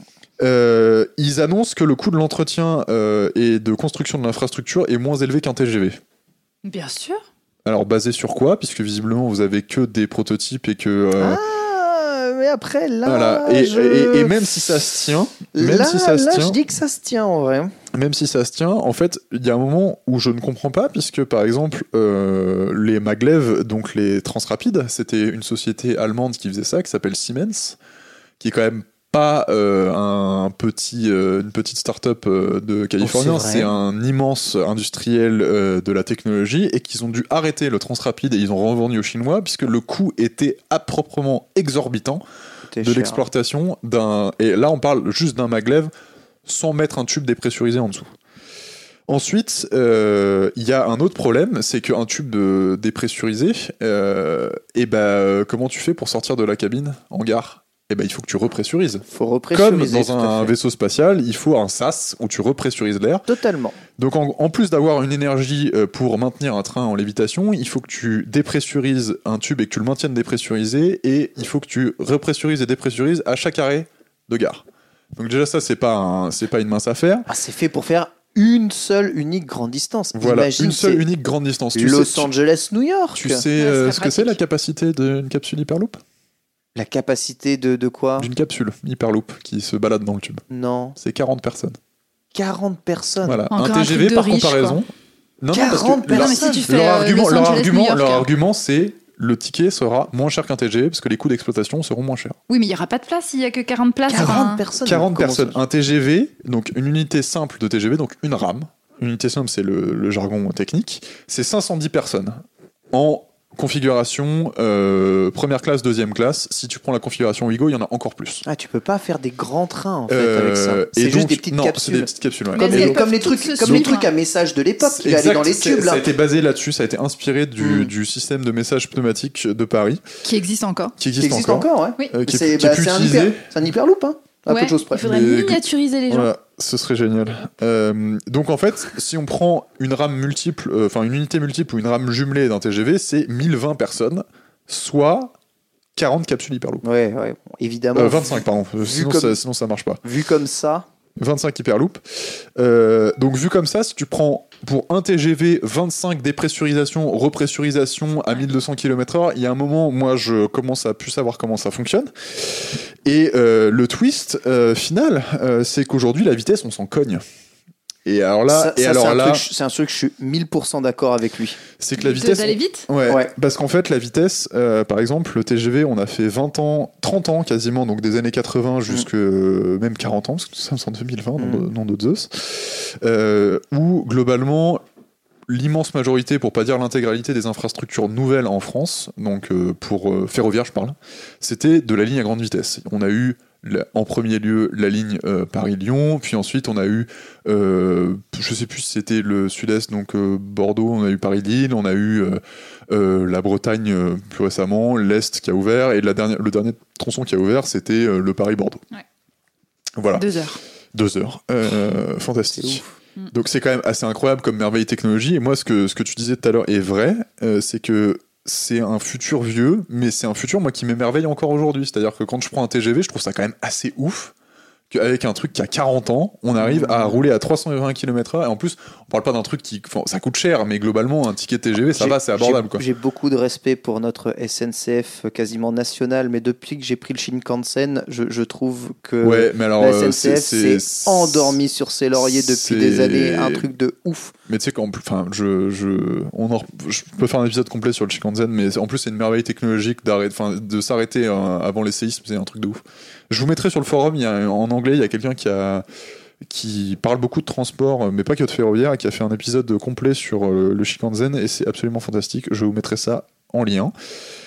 Donc, Et, quelles sont les euh, solutions Et ben, en fait, euh, c'est ce que c'est ce que j'essayais de dire. Euh, on a changé de paradigme en fait depuis peu. Et c'est-à-dire que ça fait 4-5 ans déjà qu'on commence à dire que la grande vitesse, ça va bien deux minutes, mais euh, en fait, ce qui intéresse les gens aussi, c'est le train du quotidien. C'est Ouais. le train qu'on utilise tous les jours. Et euh, bon, ça fait moins strass et sexy qu'une course folle à la vitesse où tu vas aller à 1200 km/h, un RER qui roule. Bien sûr. Mais en fait, justement, euh, ce qui est intéressant, c'est de voir aujourd'hui quelles sont les forces du train, qu'est-ce qui fait que ça marche et qu'est-ce qui fait que c'est fantastique, euh, quelles sont ses principales faiblesses et comment on peut les pallier par euh, soit des solutions techniques, soit des solutions euh, de ticketing, enfin de billetterie, de, euh, de logiciels même pour, euh, pour euh, se déplacer. Euh, alors les avantages du mode ferré déjà, euh, ce qui est assez fou, c'est que un train c'est hyper euh, versatile, c'est-à-dire que entre un trolley à San Francisco, qui est une toute petite cabine qui ressemble presque à une voiture, un train à crémaillère de montagne en Suisse qui va dans les hautes stations, Ouais. un TER, un RERB, un métro, parce qu'un métro techniquement c'est un C'est train, un train. ou un TGV, on a quand même plein de formes différentes qui répondent à plein d'usages différents. Donc c'est-à-dire qu'on a des trains qui peuvent faire de la courte distance, de la longue distance, avec du dénivelé, de la grosse capacité, de la vitesse, du confort. On peut faire à peu près tout ce qu'on veut. Le train c'est génial. Euh, et euh, Ce qui est génial, c'est que les infrastructures sont déjà toutes là aussi. voilà, enfin c'est quand même des choses qui sont quand même euh, établies. Alors oui, ça a un coût. Euh, on dit toujours que le train c'est euh, très subventionné, c'est vrai, mais je vous spoil la voiture aussi parce que euh, bah, Et commence pas. hein. non, non, non, non, mais en fait, c'est- euh, vraiment une réflexion à avoir sur le, le tout. Parce que par exemple, la, la rue qui est en bas là, de l'appartement et qu'on voit, ben, et, bon, tu la payes pas quand tu l'empruntes. T'as pas de péage. C'est nos impôts. Encore heureux. Bah oui, encore heureux. Mais tu vois, c'est pareil. T'as des gens qui disent bah, c'est pas normal que le train soit subventionné quand même. Moi, je prends pas le train. euh, Je vois pas pourquoi mes impôts payent les, les gens qui prennent le train. Mais euh, moi, je vois pas pourquoi mes impôts payent les gens qui prennent le périph alors que je le prends pas souvent, tu vois. C'est juste, euh, en fait, euh, les. Oui, après, je sais pas si la question se pose vraiment. Il y a vraiment Euh, des tu- gens qui ah, disent. Il y a- euh, y, y vraiment des gens Ah qui disent ah bah C'est un truc ah, national, non, mais j'ai le train. non, mais j'ai vu des articles qui disent vous vous rendez compte le contribuable il paye à tant de pourcents euh, un prix d'un ticket de train.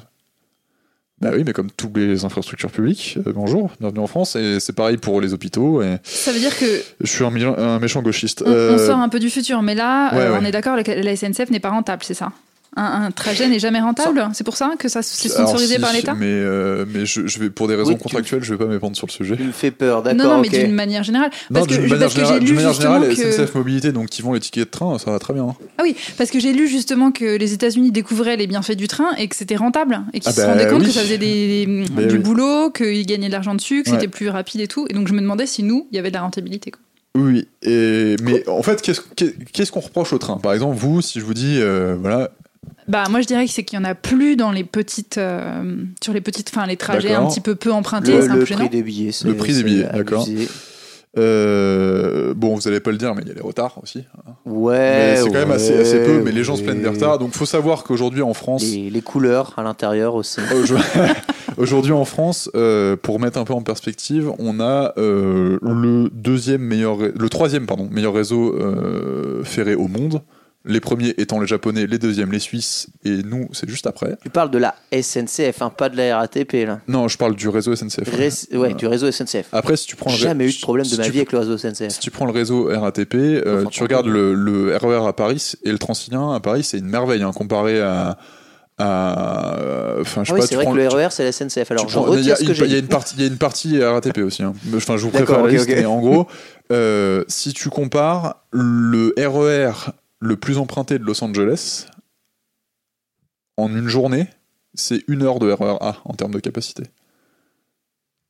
Attends, tu veux dire que du coup notre RER est gros- génial. gros, oh, non, le RER A à Paris, il est tellement génial et tellement emprunté que une heure en heure de pointe, donc ça c'est environ 40 000 personnes, Mhm. c'est la fréquentation en une journée d'un train à D'accord. Los Angeles. Ok, oui, d'accord. Du train de banlieue de Los Angeles le plus emprunté. Mais c'est d'autant plus important qu'il n'y ait pas de problème, plus il y a d'usagers. Voilà, mais c'est juste que quand il y a un petit problème, ça impacte énormément d'usagers aussi. Hmm. Euh, et donc, euh, là où je voulais en venir, c'est que les principaux problèmes du train, donc tu as dit, il n'y a pas de train en campagne. Oui. Et euh, les tarifs, mais les tarifs, moi, ça, euh, c'est une question de politique de subvention et je pourrais pas résoudre le sujet, mais ça, c'est pas forcément lié au transport en lui-même. Enfin, du moins à la solution technique. Yes. Et si on imagine un train du futur euh, demain, qu'est-ce qui serait euh, Alors, un train autonome, ça a assez peu de. de... J'allais poser la question. Ouais, un train autonome, déjà c'est très compliqué à faire pour tout un tas de raisons. Ah euh, oui, techniques. pourquoi? Bah Parce que c'est un transport qui est guidé. Donc c'est-à-dire qu'un train, euh, tu peux pas, il peut pas bouger des rails. Et un train, par exemple, contrairement à une voiture, une voiture, si elle voit quelque chose, elle est capable de freiner et de s'arrêter à temps. Ok. C'est-à-dire que son champ de vision, tu as des capteurs suffisamment puissants sur les voitures aujourd'hui pour anticiper suffisamment pour que s'il y a un obstacle qui survient, elle s'arrête. Un train, c'est pas possible. Oui, mais regarde les, les lignes euh, automatiques du métro, du coup, c'est la même chose. Elles sont très. L'environnement est Tu très pas, confiné. t'as, pas, de passage à niveau sur, un, Mm. sur une Oui. ligne. euh, Oui, oui. C'est vrai. T'as pas de passage à niveau, t'as pas d'arbre qui tombe dessus, t'as pas euh, un troupeau de vaches qui traverse une, euh, oui, une barrière. Tu vois, c'est- a des pas les mêmes conditions très spécifiques. en fait, hein. c'est, un environnement fermé, tu vois, c'est un environnement Mm. de clos. Mm. Et en plus, je vais te dire encore plus que ça, c'est qu'un métro automatique, bah, il se croise pas avec un autre métro. Alors que des trains, tu regardes le nombre d'aiguillages ou le nombre de croisements qu'il y a juste dans une gare ou poursuivre entre deux lignes, Mm. c'est incroyablement complexe. Mais justement, une machine gère vachement mieux qu'un humain ces C'est déjà problèmes le cas. complexes. C'est déjà le cas. Il y a déjà des, des- alors je, le, le- il y a des, il y a des gens qui euh, s'occupent de tracer les sillons. Donc euh, ça va être les gens qui vont euh, anticiper les horaires des trains et vérifier où est-ce qu'ils passent et en gros faire en sorte qu'ils passent, euh, ils puissent se croiser. Il en, est- ouais, il en existe un de train autonome actuellement euh, en France ou pas? Un, un véritable train sans conducteur? Non. D'accord. Donc c'est parce on, que on peut faire une croix dessus pour euh, l'avenir. J'ai pas dit qu'on pouvait faire une croix dessus. J'ai dit que Mm. c'était très compliqué parce que un train, par exemple, la première, euh, le premier problème, c'est que un train, quand euh, il circule, tu peux pas, enfin, les systèmes de, de capteurs et tout. euh, alors, je dis ça, mais justement parce qu'un train, il peut pas s'arrêter aussi vite qu'il peut. Enfin, c'est-à-dire que si tu vois un obstacle dans- euh, devant un train, s'il roule à pleine vitesse, c'est trop tard. Mm. Donc en fait, que tu un humain ou que tu un robot dedans, ça change pas tard. grand-chose. Sauf que euh, en fait, quand le, le, le système euh, ne- n'est plus en mesure d'assurer la sécurité, donc par exemple, si tu es prévenu qu'il y a quelque chose sur les Oui. voies, c'est le conducteur qui reprend la main et c'est lui qui se déplace et c'est ses yeux qui se substitueront au système. Si tu fais un train autonome, il y a un nombre de paramètres incroyables à, à gérer et c'est aujourd'hui très compliqué.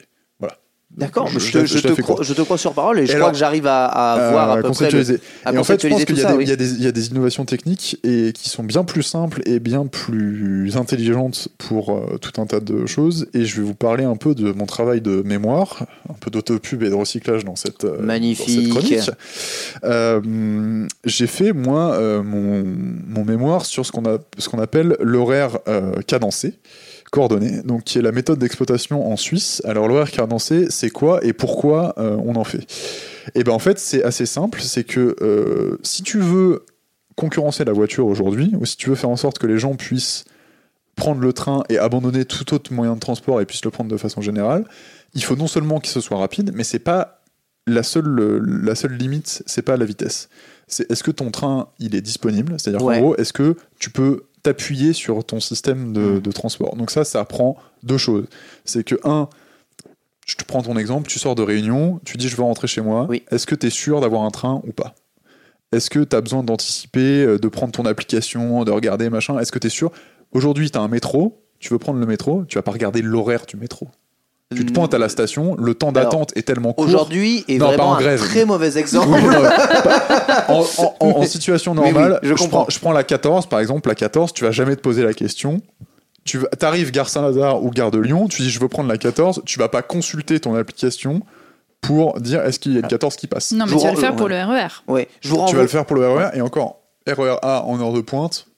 je- Tronçon central, t'en as un toutes les 90 secondes à une minute. J'ai envie de minutes. vous, vous renvoyer tous au commute qu'on a fait sur euh, les applications liées au transport. On parlait de CityMapper. Il m'arrive très très souvent d'utiliser CityMapper pour Oui, mais- croiser les systèmes de Bon, transport voilà. et choisir le chemin Mais- le plus optimisé. Mais, mais hors de ton optimisation, en fait, tu vas pas regarder, tu as, tu. Mais à oui, partir du moment, en je fait, comprends c'est ce ça, que tu je, veux je vais dire. te dire, à partir du moment où la fréquence est suffisamment élevée, donc c'est-à-dire que c'est en dessous de, le métro, en il y en aura de- en toujours. dessous de Mm. s- 10 minutes à peu près, Mm. Tu commences à plus te poser la question de savoir euh, si, si tu dois un horaire ou pas. L'autre solution pour ça, euh, les Suisses, par exemple, ont euh, fait un horaire qui est systématique, donc c'est un horaire qui est industriel. En France, tu vas avoir euh, sur certaines lignes, un, je prends un exemple, un Paris-Lille, c'est peut-être un mauvais exemple parce qu'elle est peut-être cadencée maintenant cette ligne-là, mais tu vas avoir un Paris-Lille à euh, 7h02, Ouais, c'est- puis c'est euh, 7h27, Mm. puis euh, 8h03, puis machin, et, t'auras- jamais ce les sera jamais les mêmes. Mm. En Suisse, t'as un pareil. Lausanne-Bâle, c'est 7h11, 8h11, 10h11, enfin, et ce sera toutes les demi-heures ou toutes les quarts d'heure ou toutes les 20 minutes. Et en fait, le- ton nombre de trains à l'heure, ce sera euh, espacé sur la roue horaire, donc sur l'horloge. Par exemple, tu as un train toutes les 20 minutes, et bah tu auras un train à 8h, à 8h20, à 8h40. Comme le bus en fait. Puis, le ça. bus c'est comme ça. C'est ça. Mm. Et donc du coup, enfin pas tout à fait, mais en gros, et en fait, ce qui rend euh, intéressant ce truc-là, c'est que les horaires déjà, ils sont lisibles et ils sont compréhensibles. C'est-à-dire qu'en gros, tu te dis, bah, t'as un trajet que tu fais souvent, tu te dis, bah, je prends le 8h10 ou le 9h10 ou le 10h10 et tu sais. Oui. Du coup, tu te poses plus la question. En fait, ça te libère de ta charge mentale. Alors c'est peut-être un parallèle un peu euh, compliqué, mais c'est. Dit-il en regardant Euh, la peur pardon, dans les yeux. Pardon. Euh, ça, ça te libère de l'espace euh, de réflexion parce qu'en fait, tu te dis, bah, tu sors de ton bureau. Euh, T'as une réunion qui a un peu ripé, qui a machin. Tu sais que ton train, il est dans 10 minutes et le prochain, il est euh, une demi-heure après. Tu vas pouvoir adapter ton temps sans arriver au- au- à la gare et à attendre. On voit où tu veux en venir, Victor. Pas de Parce problème. que, parce que du coup, euh, le temps d'attente, c'est modélisé euh, psychologiquement. Le temps que tu attends sur un quai, il est psychologiquement deux fois plus long que si tu étais dans le train oui, qui c'est roulait. sûr, c'est insupportable évidemment. Donc du coup, les Suisses, ils se sont dit plutôt que faire des trucs qui sont euh, hyper rapides, on va peut-être optimiser les, les horaires, quitte à faire rouler les trains peut-être parfois un, peu plus lentement. Plus lentement, ouais. Et en plus de ça, quand tu as des horaires qui sont très systématiques comme ça, tu vas pouvoir commencer à caler d'autres horaires et à coordonner, c'est-à-dire tes horaires entre eux. C'est-à-dire qu'en Suisse, dans certains nœuds ferroviaires, tu as tous les trains qui arrivent d'une destination à moins 10, tous les trains qui arrivent d'une autre destination. Donc par exemple, tu as un Lausanne. euh, Ouais.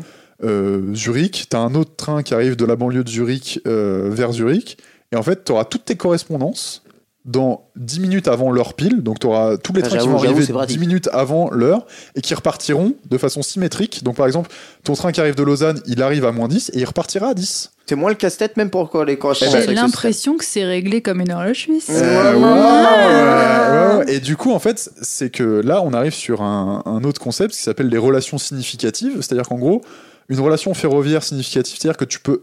T'as ta correspondance qui est assurée et tout le temps assurée. Parce qu'en fait, si les horaires sont chaotiques, en fait, tes correspondances, elles marchent à une heure, puis elles marchent pas à une autre, puis euh, machin. Donc tu peux pas te reposer sur le système. Ah oui, ça, je sais. Et que en ça, fait, le fait d'avoir quelque chose qui est un peu plus industriel, un peu plus cadencé, tu peux te reposer sur euh, ce système de Alors, transport-là. du coup, la question, c'est est-ce que ceci est possible avec un réseau aussi dense que le réseau français? La réponse est oui. Alors après, Ah. pas partout, mais tu regardes le RER, c'est le réseau le plus dense.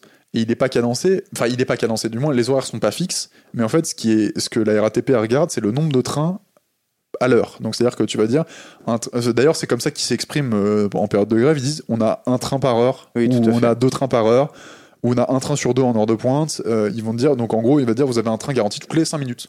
Et en fait c'est ça qui compte, l'horaire, tu t'en fous. C'est, à l'heure où tu te déplaces que tu vas prendre ton train.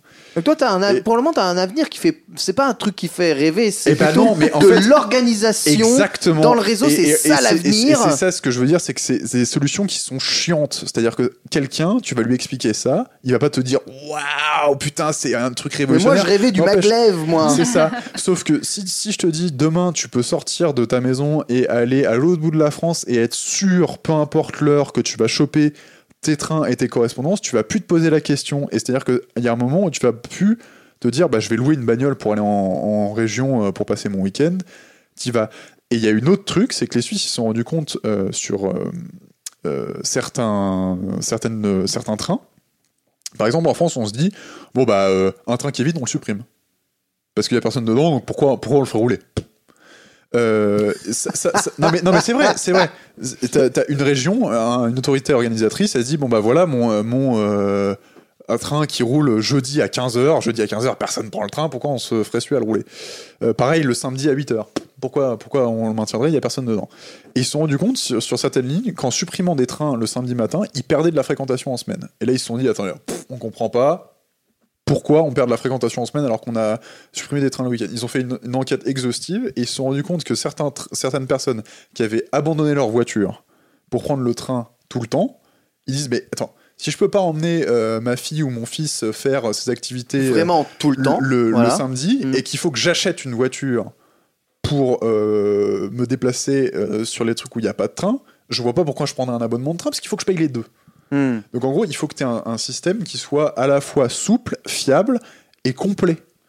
Et c'est ça qui est intéressant, c'est-à-dire qu'en campagne, tu disais, euh, on, peut que avoir des, des- véhicules autonomes, et si en, en campagne, si t'as pas de voiture, t'es mort. Mais si tu fais un système de transport en commun, de bus qui est correctement maillé, avec des réseaux qui relient les villages, et où t'as des trains qui sont pas euh, à la ZUB, où t'en as un toutes les deux heures, Mais c'est exactement ce que je réclame. ben voilà. Mais avec des bus autonomes. Je me fais un peu l'avocat du diable Ouais. sur les trains. euh, parce que pour moi, je, je trouve que c'est hyper intéressant ce que tu dis sur le fait de savoir que, par exemple, en Suisse, tu auras un train toutes les 20 minutes. Mais l'intérêt aussi, c'est que tu as besoin d'avoir des trains en heure de pointe, beaucoup. Ouais, mais tu peux adapter en fait. Voilà, ce que je veux dire, c'est que je m'en fiche à la limite qu'il y ait trois trains euh, toujours réguliers, parce que toute la journée, je Mhm. préfère qu'il y en ait euh, cinq le matin, cinq le soir, hein, par heure. Et moi, je voyais ça parce que de ma campagne profonde, euh, mes copines, moi j'avais de la chance, je venais en bus, mais mes copines, elles venaient en train au lycée. Et donc, du coup, en général, le lycée, tu vas pas le jeudi à 15h, tu vas le matin oui. à 6h30, 7h, En fait, tu et peux- voilà. tu peux- ce qui est bien avec l'horaire euh, qui est cadencé comme ça, c'est que si tu as un train toutes les, toutes les quarts d'heure, par exemple, en heure de pointe, tu peux intercaler un train à la demi-cadence. C'est-à-dire, vu que c'est des, des choses qui sont euh, réguliers et très euh, industrielles, tu peux soit activer, donc par exemple, un train où tu as besoin d'un train une fois par heure en heure creuse, tu le cadences à l'heure et tu rajoutes une, une, un- une- une cadence à la demi-heure en heure de pointe. Comme ça, tu en as deux de plus. Et alors, qu'est-ce qui fait que ce- ces horaires cadencés soient pas mis en place? Si tu dis que c'est possible. Alors, euh, parce que c'est complexe. euh, à C'est plus complexe que l'hyperloop? Parce qu'on est d'accord que compliqué à l'hyper. répondre comme question. Non mais l'hyperloop, on est d'accord que ça a été aussi euh, L'hyperloop, proposé en. France Tout à entre fait. le Havre oui, et oui, c'est Paris. étudié, ouais. Ouais, c'est ça. Donc je me dis c'est la lignes. SNCF quand même l'hyperloop. Donc ça veut Non, dire que non, non, potentiellement. non. C'est la SNCF. a- on a- ils- enfin, je- après, je, ça, on parle sur des, des questions. euh, Je veux rêver, auxquelles- Victor. Non, non, non, mais. euh, Non parce que je mais me, dis, je me dis c'est intéressant que la, la SNCF ait du recherche et développement autour de Je l'hyperloop. pense mais pas que ce soit la SNCF qui développe. Je pense Il me qu'il semble que si, il vraiment, le truc Le avec les- Havre-Paris, il me semble que c'était un truc de la SNCF, justement, C'est possible. pour le faire en 15 minutes ou un truc comme ça. Ce qui est pratique, hein, j'avoue. Mais le Havre Paris en 15 minutes, mais je vote Bah ouais. tout fait ce trajet toute ma T'imagines, tu vie. sors du boulot, tu vas à la mer, paf Paris-Plage, direct. Donc c'est pour ça que je suis hyper d'accord avec ton truc de cadence, Ouais. mais en vrai, être en 15 minutes à la plage, en plus au Havre, que je- j'aime beaucoup, Je suis né au Havre, tu sais ça. bah, voilà. Je tu es une belle personne. Euh, Donc oui, toi, oui, t'as non, un futur sûr. plutôt sombre du coup non, sur le train. pas du tout, pas du Ah. tout. Justement, je pense qu'avec des méthodes d'exploitation qui seraient plus simples, c'est ce que je disais dans l'épisode où on parlait sur les applications, si tu intègres les trains et si tu mailles ta chaîne de déplacement et que tu rends euh, aussi, parce que euh, on parle de cadence entre, enfin de correspondance entre trains, mais ce qui serait intéressant aussi, c'est de réfléchir avec les collectivités locales, avec euh, Mm. ce qui est déjà le cas pour certaines villes. Hein. Je dis pas qu'ils font pas du tout et qu'ils sont nuls, c'est pas du tout vrai. Euh, mais par exemple, de, de pouvoir de pouvoir euh, se coordonner avec les bus qui partent euh, après la gare, parce que je sais que par exemple, euh, un des trucs qui est tenu, c'est que le, les pouvoirs politiques avaient demandé à la SNCF que les trains soient à l'heure dans les 5 minutes. Ça a été une demande du politique parce que, euh, après tout, ils ont raison. Euh, les régions payent Dans pour. les 5 minutes, ça me paraît gigantesque. Non, non, c'est 5 minutes le seuil de, de- de régularité. C'est-à-dire qu'en gros, on te dit, bah voilà, euh, le train. train, ça doit être à l'heure dans la minute. nous, Il n'y a, pas de- il y a pas de Mais 5 si- minutes. Si, si on, si on l'objectif des régions, c'était si on vous paye des trains et si on, si on subventionne pour une- un certain niveau de service, on veut quand même un horaire Un qui horaire, soit respecté. garanti. Euh, sauf qu'en fait, ça a donné lieu à des choses qui étaient un peu aberrantes, euh, parce qu'avant, on faisait attendre des trains pour assurer les correspondances, alors que maintenant, pour pas payer l'amende, euh, enfin pour pas payer la pénalité qui est mise par la région, ils font partir des trains qui avant assuraient la correspondance pour pas les mettre en retard. Tu vois, Mais avec les petites voitures autonomes de Ken, tu pourrais. C'est bon. Ouais. Ouais. Moi, ce que je, je veux, je me dis, les, pardon, je te coupe sur le, le futur, mais est-ce que ça serait pas aussi intéressant de, dans les structures de train, d'avoir quelque chose qui soit un petit peu aussi plus avenant, c'est-à-dire que hum, il y a encore des Michelin qui roulent où euh, c'est un peu compliqué, tu tu t'entends pas, il y a rien, il y a pas de prise Oui, électrique. T'as des trains, euh, comme Ça, tu parlais des blablabus ou des trucs comme ça, Ça, si ça, tu ça, as, si un- tu as ta clé, tu ton branchement. USB, ta renouvellement de musique, euh, l'infrastructure. euh, et- Bah, je pense- c'est du, je pense du que ça matériel donne- loin, ouais, carrément. Bah ouais, ça donnera envie aux gens de se dire, bon, bah, je vais le- bosser le- le- tranquille, Le, euh. Wi-Fi et avoir des espaces pour travailler et avoir des trucs, c'est absolument indispensable. Après, avoir des euh, cafés à moins de 7,50€ le café, tu vois, des choses comme Ils ça. ont fait quoi. vachement d'efforts sur les, sur les services proposés. Non, pas sur le Non. prix, Bah sur oui. la qualité de la bouffe qui Mais est oui, mais proposée. heureusement que le sandwich est bon à 15 euros, hein, s'il te plaît, pardon. Oui, oui. Ça n'est pas le débat, euh, ma très chère Chloé. Donc euh, voilà, Victor, pour conclure, du coup, euh, sur euh, cette fin de chronique. Eh ben, euh, tu m'as pris de court là. Ah mince, excuse-moi. non, non, non. euh, pour euh, pour clôturer, c'est pas forcément les, les les solutions techniques les plus euh, shiny euh, pour citer une de tes émissions. Tout à fait. Ça brille- qui- ça brille pas, hein. Qui soient qui soient les plus intéressantes pour tout le monde. Et je pense que les gens bénéficieraient plus de de trains avec une méthode d'exploitation adaptée et des applications et des services qui seraient plus proches de leurs demandes que euh, de faire euh, Paris-Le Havre en 18 minutes pour 450 euros. C'est horrible parce que ça, la boucle est bouclée, ça me fait penser à la pub euh, avec les enfants. Exactement Ouais, ça. ouais, bah, tu vois. Pas de voiture volante, mais un tableau de bord Ouais, utile. Voilà, et ben moi tu me poses la question, je serais l'enfant chiant. Tu veux un hyperloop Non, non, je veux des trains cadencés en 10 C'était lui l'enfant dans la pub. moi je suis l'enfant insupportable, tu vois. Et je termine du coup là-dessus en, rebondant sur un débat que j'avais eu avec Daz du coup dans, dans le sac en préparant une de ses émissions euh, où on était en train de se disputer avec Victor pour savoir quel était le, le- le transport du futur, le plus rapide, celui qui allait Il avait le plus quoi, loin, le plus vite. Daz Et Daz avait répondu mais on s'en fout d'aller le plus vite possible. Ce qui nous intéresse c'est de transporter le plus de gens possible qui t'amènent une à deux heures Ah, mais de non, mais moins. gra- non, mais carrément. Voilà, c'est pour ça qu'il y a des 3 Carrément. A 380 euh, 8000 et qu'il y a des trucs comme ça. C'est qu'aujourd'hui, même si tu mets une heure de moins sur le Paris-New York, si tu peux transporter beaucoup plus de personnes Ah non, et non, que tout ça est plein, c'est beaucoup plus rentable. Voilà, donc euh, 1000 arrêtons de vouloir aller personnes trop à vite. 300 km/h est mieux que 40 personnes à 40 Ah, c'est ça. 200 Oh, km/h. 220 km par Voilà, heure. voilà. Chiffre non officiel non vérifié. Non, selon la police. Voilà, merci, merci beaucoup, mon très cher Victor. Ceci termine la troisième chronique. On va, euh, eh bien, enchaîner avec la dernière petite news. C'est toi, Chloé, euh, qui va nous parler de tout ça. Bon, alors je me suis pas trop énervée euh, pendant cette émission, donc je vais finir sur une. Oh là là, une- je, je une vois la page internet que tu viens d'ouvrir. je suis déjà en PLS sur mon Je vais vous fauteuil. parler de la sécurité routière Aïe. et du nouveau spot de la sécurité routière Aïe. qui a été mis en ligne vendredi. Est-ce qu'il y a des morts? Non, il y a... c'est pire. Oh mon dieu. Il y a deux spots à, à ma connaissance qui ont été mis en ligne euh, où en fait le principe c'est des petits spots qui montrent un cycliste et une enfant. Donc le cycliste son Oh spot c'est qu'il dit euh, merci à Janine de pas avoir roulé trop vite et de pas m'avoir écrasé et la petite fille qui tient son petit ourson au milieu de la route dit euh, merci à Jean-Marc euh, de pas avoir euh, bu avant de prendre la route, merci de ne pas m'avoir tué. Donc voilà les deux spots qui sont sortis il y a quelques jours qui énervent un petit peu la toile. La toile, j'ai 90 ans. Ok, Spider Boomer. J'adore, non mais la toile c'est génial. Puisque qu'est-ce que c'est que ce message la sécurité routière? Le message, c'est de dire merci aux gens qui respectent le code de la route. C'est quand même bizarre. Moi, ça m'a profondément énervé. C'est comme si vraiment, c'est comme les gens qui. Tu euh, te remercies de pas être raciste, c'est ça? Un peu, ouais. Ou alors, euh, je devrais dire à mon mec tous les jours merci de pas me violer, merci de pas me taper, c'est vraiment cool. On est, on est parti très loin. Mais très non, mais c'est la là. même chose en fait. C'est vraiment la même chose. Merci Et en de fait, respecter les règles. Mais voilà, merci de respecter les règles. Pourquoi? C'est comme. Alors, à vélo, moi, je le vis un peu tous les jours. Je ne sais pas quelle est votre expérience, vous, dans vos transports. Mais quand euh, une voiture me laisse passer sur une priorité à droite et que le gars derrière ou la fille baisse sa, vo- sa, sa vitre et dit Oh, tu pourrais dire merci, connasse. Ça m'arrive quasiment tous les jours. Arrête. Je fais du vélo beaucoup, donc c'est peut-être pour ça que ça m'arrive plus. Mais il y a un moment donné, j'ai envie de dire non, je vais pas. C'est cool, c'est bien d'avoir respecté les vais- priorités à droite, mais pourquoi je devrais faire cet effort-là? Est-ce que je devrais remercier les voitures qui s'arrêtent au feu rouge? À ce moment-là, c'est la même chose non, en fait. non, non, non. Est-ce Mais que- moi, moi par exemple, tu je as suis testé très. le. Ouais. Je suis très courtois avec les gens, tu vois. Genre, quand il y a quelqu'un Oui. qui manifestement Oui. me laisse passer, machin, je lui fais un petit coucou. Mais- c'est Mais super cool. là, vois. là, les... Non, non, mais attendez, souris? non, non, mais ça va pas tu du tout, Victor. Est-ce que, Est-ce que tu souris? T'es horrible de Mais bien dire sûr. ça. Oh, tu devrais Est-ce que, sourire. est-ce que tu as le visage fermé mais non. comme ça Non mais Victor, si je reprends ton exemple, donc tu dis merci aux gens qui s'arrêtent au feu rouge.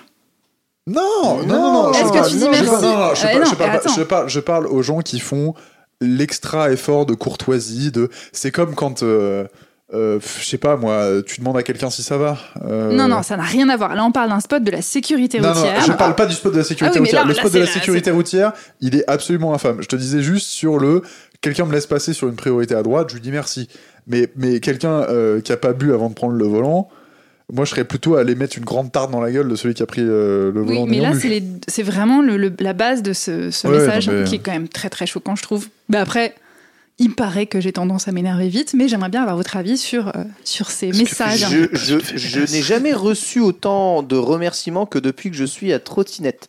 Rien que le fait de laisser passer un piéton, de s'arrêter pour laisser passer Mais un c'est- piéton c'est quand C'est parce que t'es un trentenaire mais en chemise, on me ça. dit, on me dit tout le temps merci. Mais c'est triste, non? C'est triste que Ben, les gens. en- C'est triste. Moi, moi, je suis- en moi quand fait, je vois euh, des piétons qui me disent merci, je suis là, c'est triste parce que vous êtes sur un passage piéton, vous êtes prioritaire. C'est normal en fait. Alors, je devrais tu- pas. tu- vous- Alors- mais tu devrais aller habiter en Suède. Je, En Suède, ok. les- personne remercie les, les gens qui laissent passer parce qu'ils trouvent ça absolument normal et ils sont très choqués quand on klaxonne. je te comprends et c'est vrai que c'est pas quelque chose qui est normal, mais tu vois tout ce, tous ces merci, toute cette politesse, tout ce bonheur partagé entre entre civils. Moi, je, je m'en sers toute la journée pour Ah, passer tu une, une, avec une ton Je suis à journée. 100% d'accord avec toi. Moi Donc, aussi, il n'y a euh, rien de tel merci, qui me fait plaisir. merci de me dire merci, même si tu n'as pas à me dire Mais là, merci. je te pose la question sur un organisme qui est censé gérer la sécurité routière Non, ça qui met glauque. ça en avant. Non, oui, ça c'est glauque. On a un problème. On a, pris, on a pris ta news et on a foutu Ah. le bordel juste pour euh, dire qu'on était courtois. Non, je suis d'accord que la pub est nulle, mais conti- Ouais, ouais, continuez d'être courtois, aimable et poli. Oui. Ça, ça fait un bien. Vous, Et vous ne avez buvez pas avant pas de prendre le volant, s'il vous plaît. plaît. Oui, c'est mis. Merci vraiment de ne pas le Merci voir. De pas boire. Bien, merci Merci, beaucoup. merci de pas tuer les gens. Merci beaucoup Chloé pour cette dernière petite news coup de gueule. Merci à vous tous de nous avoir écoutés. Encore une fois, merci Victor. Merci Chloé. Je rappelle vraiment à tous qu'actuellement, euh, je sais pas si c'est ce que tu voulais dire, mon très cher euh, Tout Victor, à fait. mais L'instant Patreon. que aujourd'hui qualité subit une restructuration totale et que nous avons euh, d'autant plus besoin de vous très chers patriotes. Alors, vous ne le voyez sûrement pas à l'image, mais euh, il y, a, il y a Sam qui tient un, un fusil à pompe et qui nous tient en joue pour que, pour que on, on fasse le message.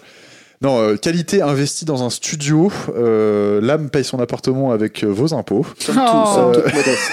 Non, on organise. euh, Enfin, Fibre a fait un, un post sur le forum expliquant euh, toutes les dépenses et tout le, le fonctionnement euh, de la société qualité. Et l'objectif, c'est de se mettre un petit euh, studio d'enregistrement pour augmenter la, la qualité de votre écoute. Voilà, exactement. Nous allons, telle euh, l'infrastructure de Victor, un aussi investir dans des infrastructures pour fluidifier la production euh, de podcasts de qualité. exactement. C'est ça, évidemment, On va l'avenir. investir un coup dans un compresseur. pour- Tout ça, exactement. Compresseur, on va pouvoir faire des effets absolument stylés. Peut-être aussi pouvoir diffuser l'enregistrement des podcasts pour avoir un peu plus euh, d'interaction avec certains d'entre vous. Payer nos réals. On remercie d'ailleurs Raphaël qui est là aujourd'hui avec nous pour enregistrer cette émission. Voilà, ceci clôture l'émission. N'hésitez pas à, encore une fois, à la commenter sur le forum de qualité ou sur le Discord. Vous êtes nombreux euh, à être très actifs. Je vous lis, même si je, euh, eh bien, Je Même ne réponds si je pas. vous méprise. même si, je- même si mon, mon temps est compté, malheureusement encore, il y a beaucoup trop à faire je me suis lancé dans beaucoup trop de projets, mais c'est ça, après tout, la vie. Et puis, on se retrouvera dans un autre épisode le mois prochain. Vous le savez déjà, de toute façon, Victor vous l'a dit, Commute, c'est le podcast qui tourne le mieux Tout en cette fait. rentrée de Je qualité. sais pas si je l'ai dit, mais je En le pense très plus, fort. ça fait des vues, somme toute, extraordinaires parce que le sujet vous passionne. pas Et- parlez-nous pas parler de- de hip-hop. qualité. Et euh, parlez-nous des transports du futur. C'est Voilà. quoi pour vous les transports du futur, la mobilité Ouais, du de toute façon, futur on a, on a parlé de, de, de, de- enfin moi je parlais de trucs chiants, je parlais de train, genre parlez-nous de, de, de trottinettes euh, Volantes. euh, sous- sous-marines. Voilà. Trottinette, Exactement. trottinette sous-marine.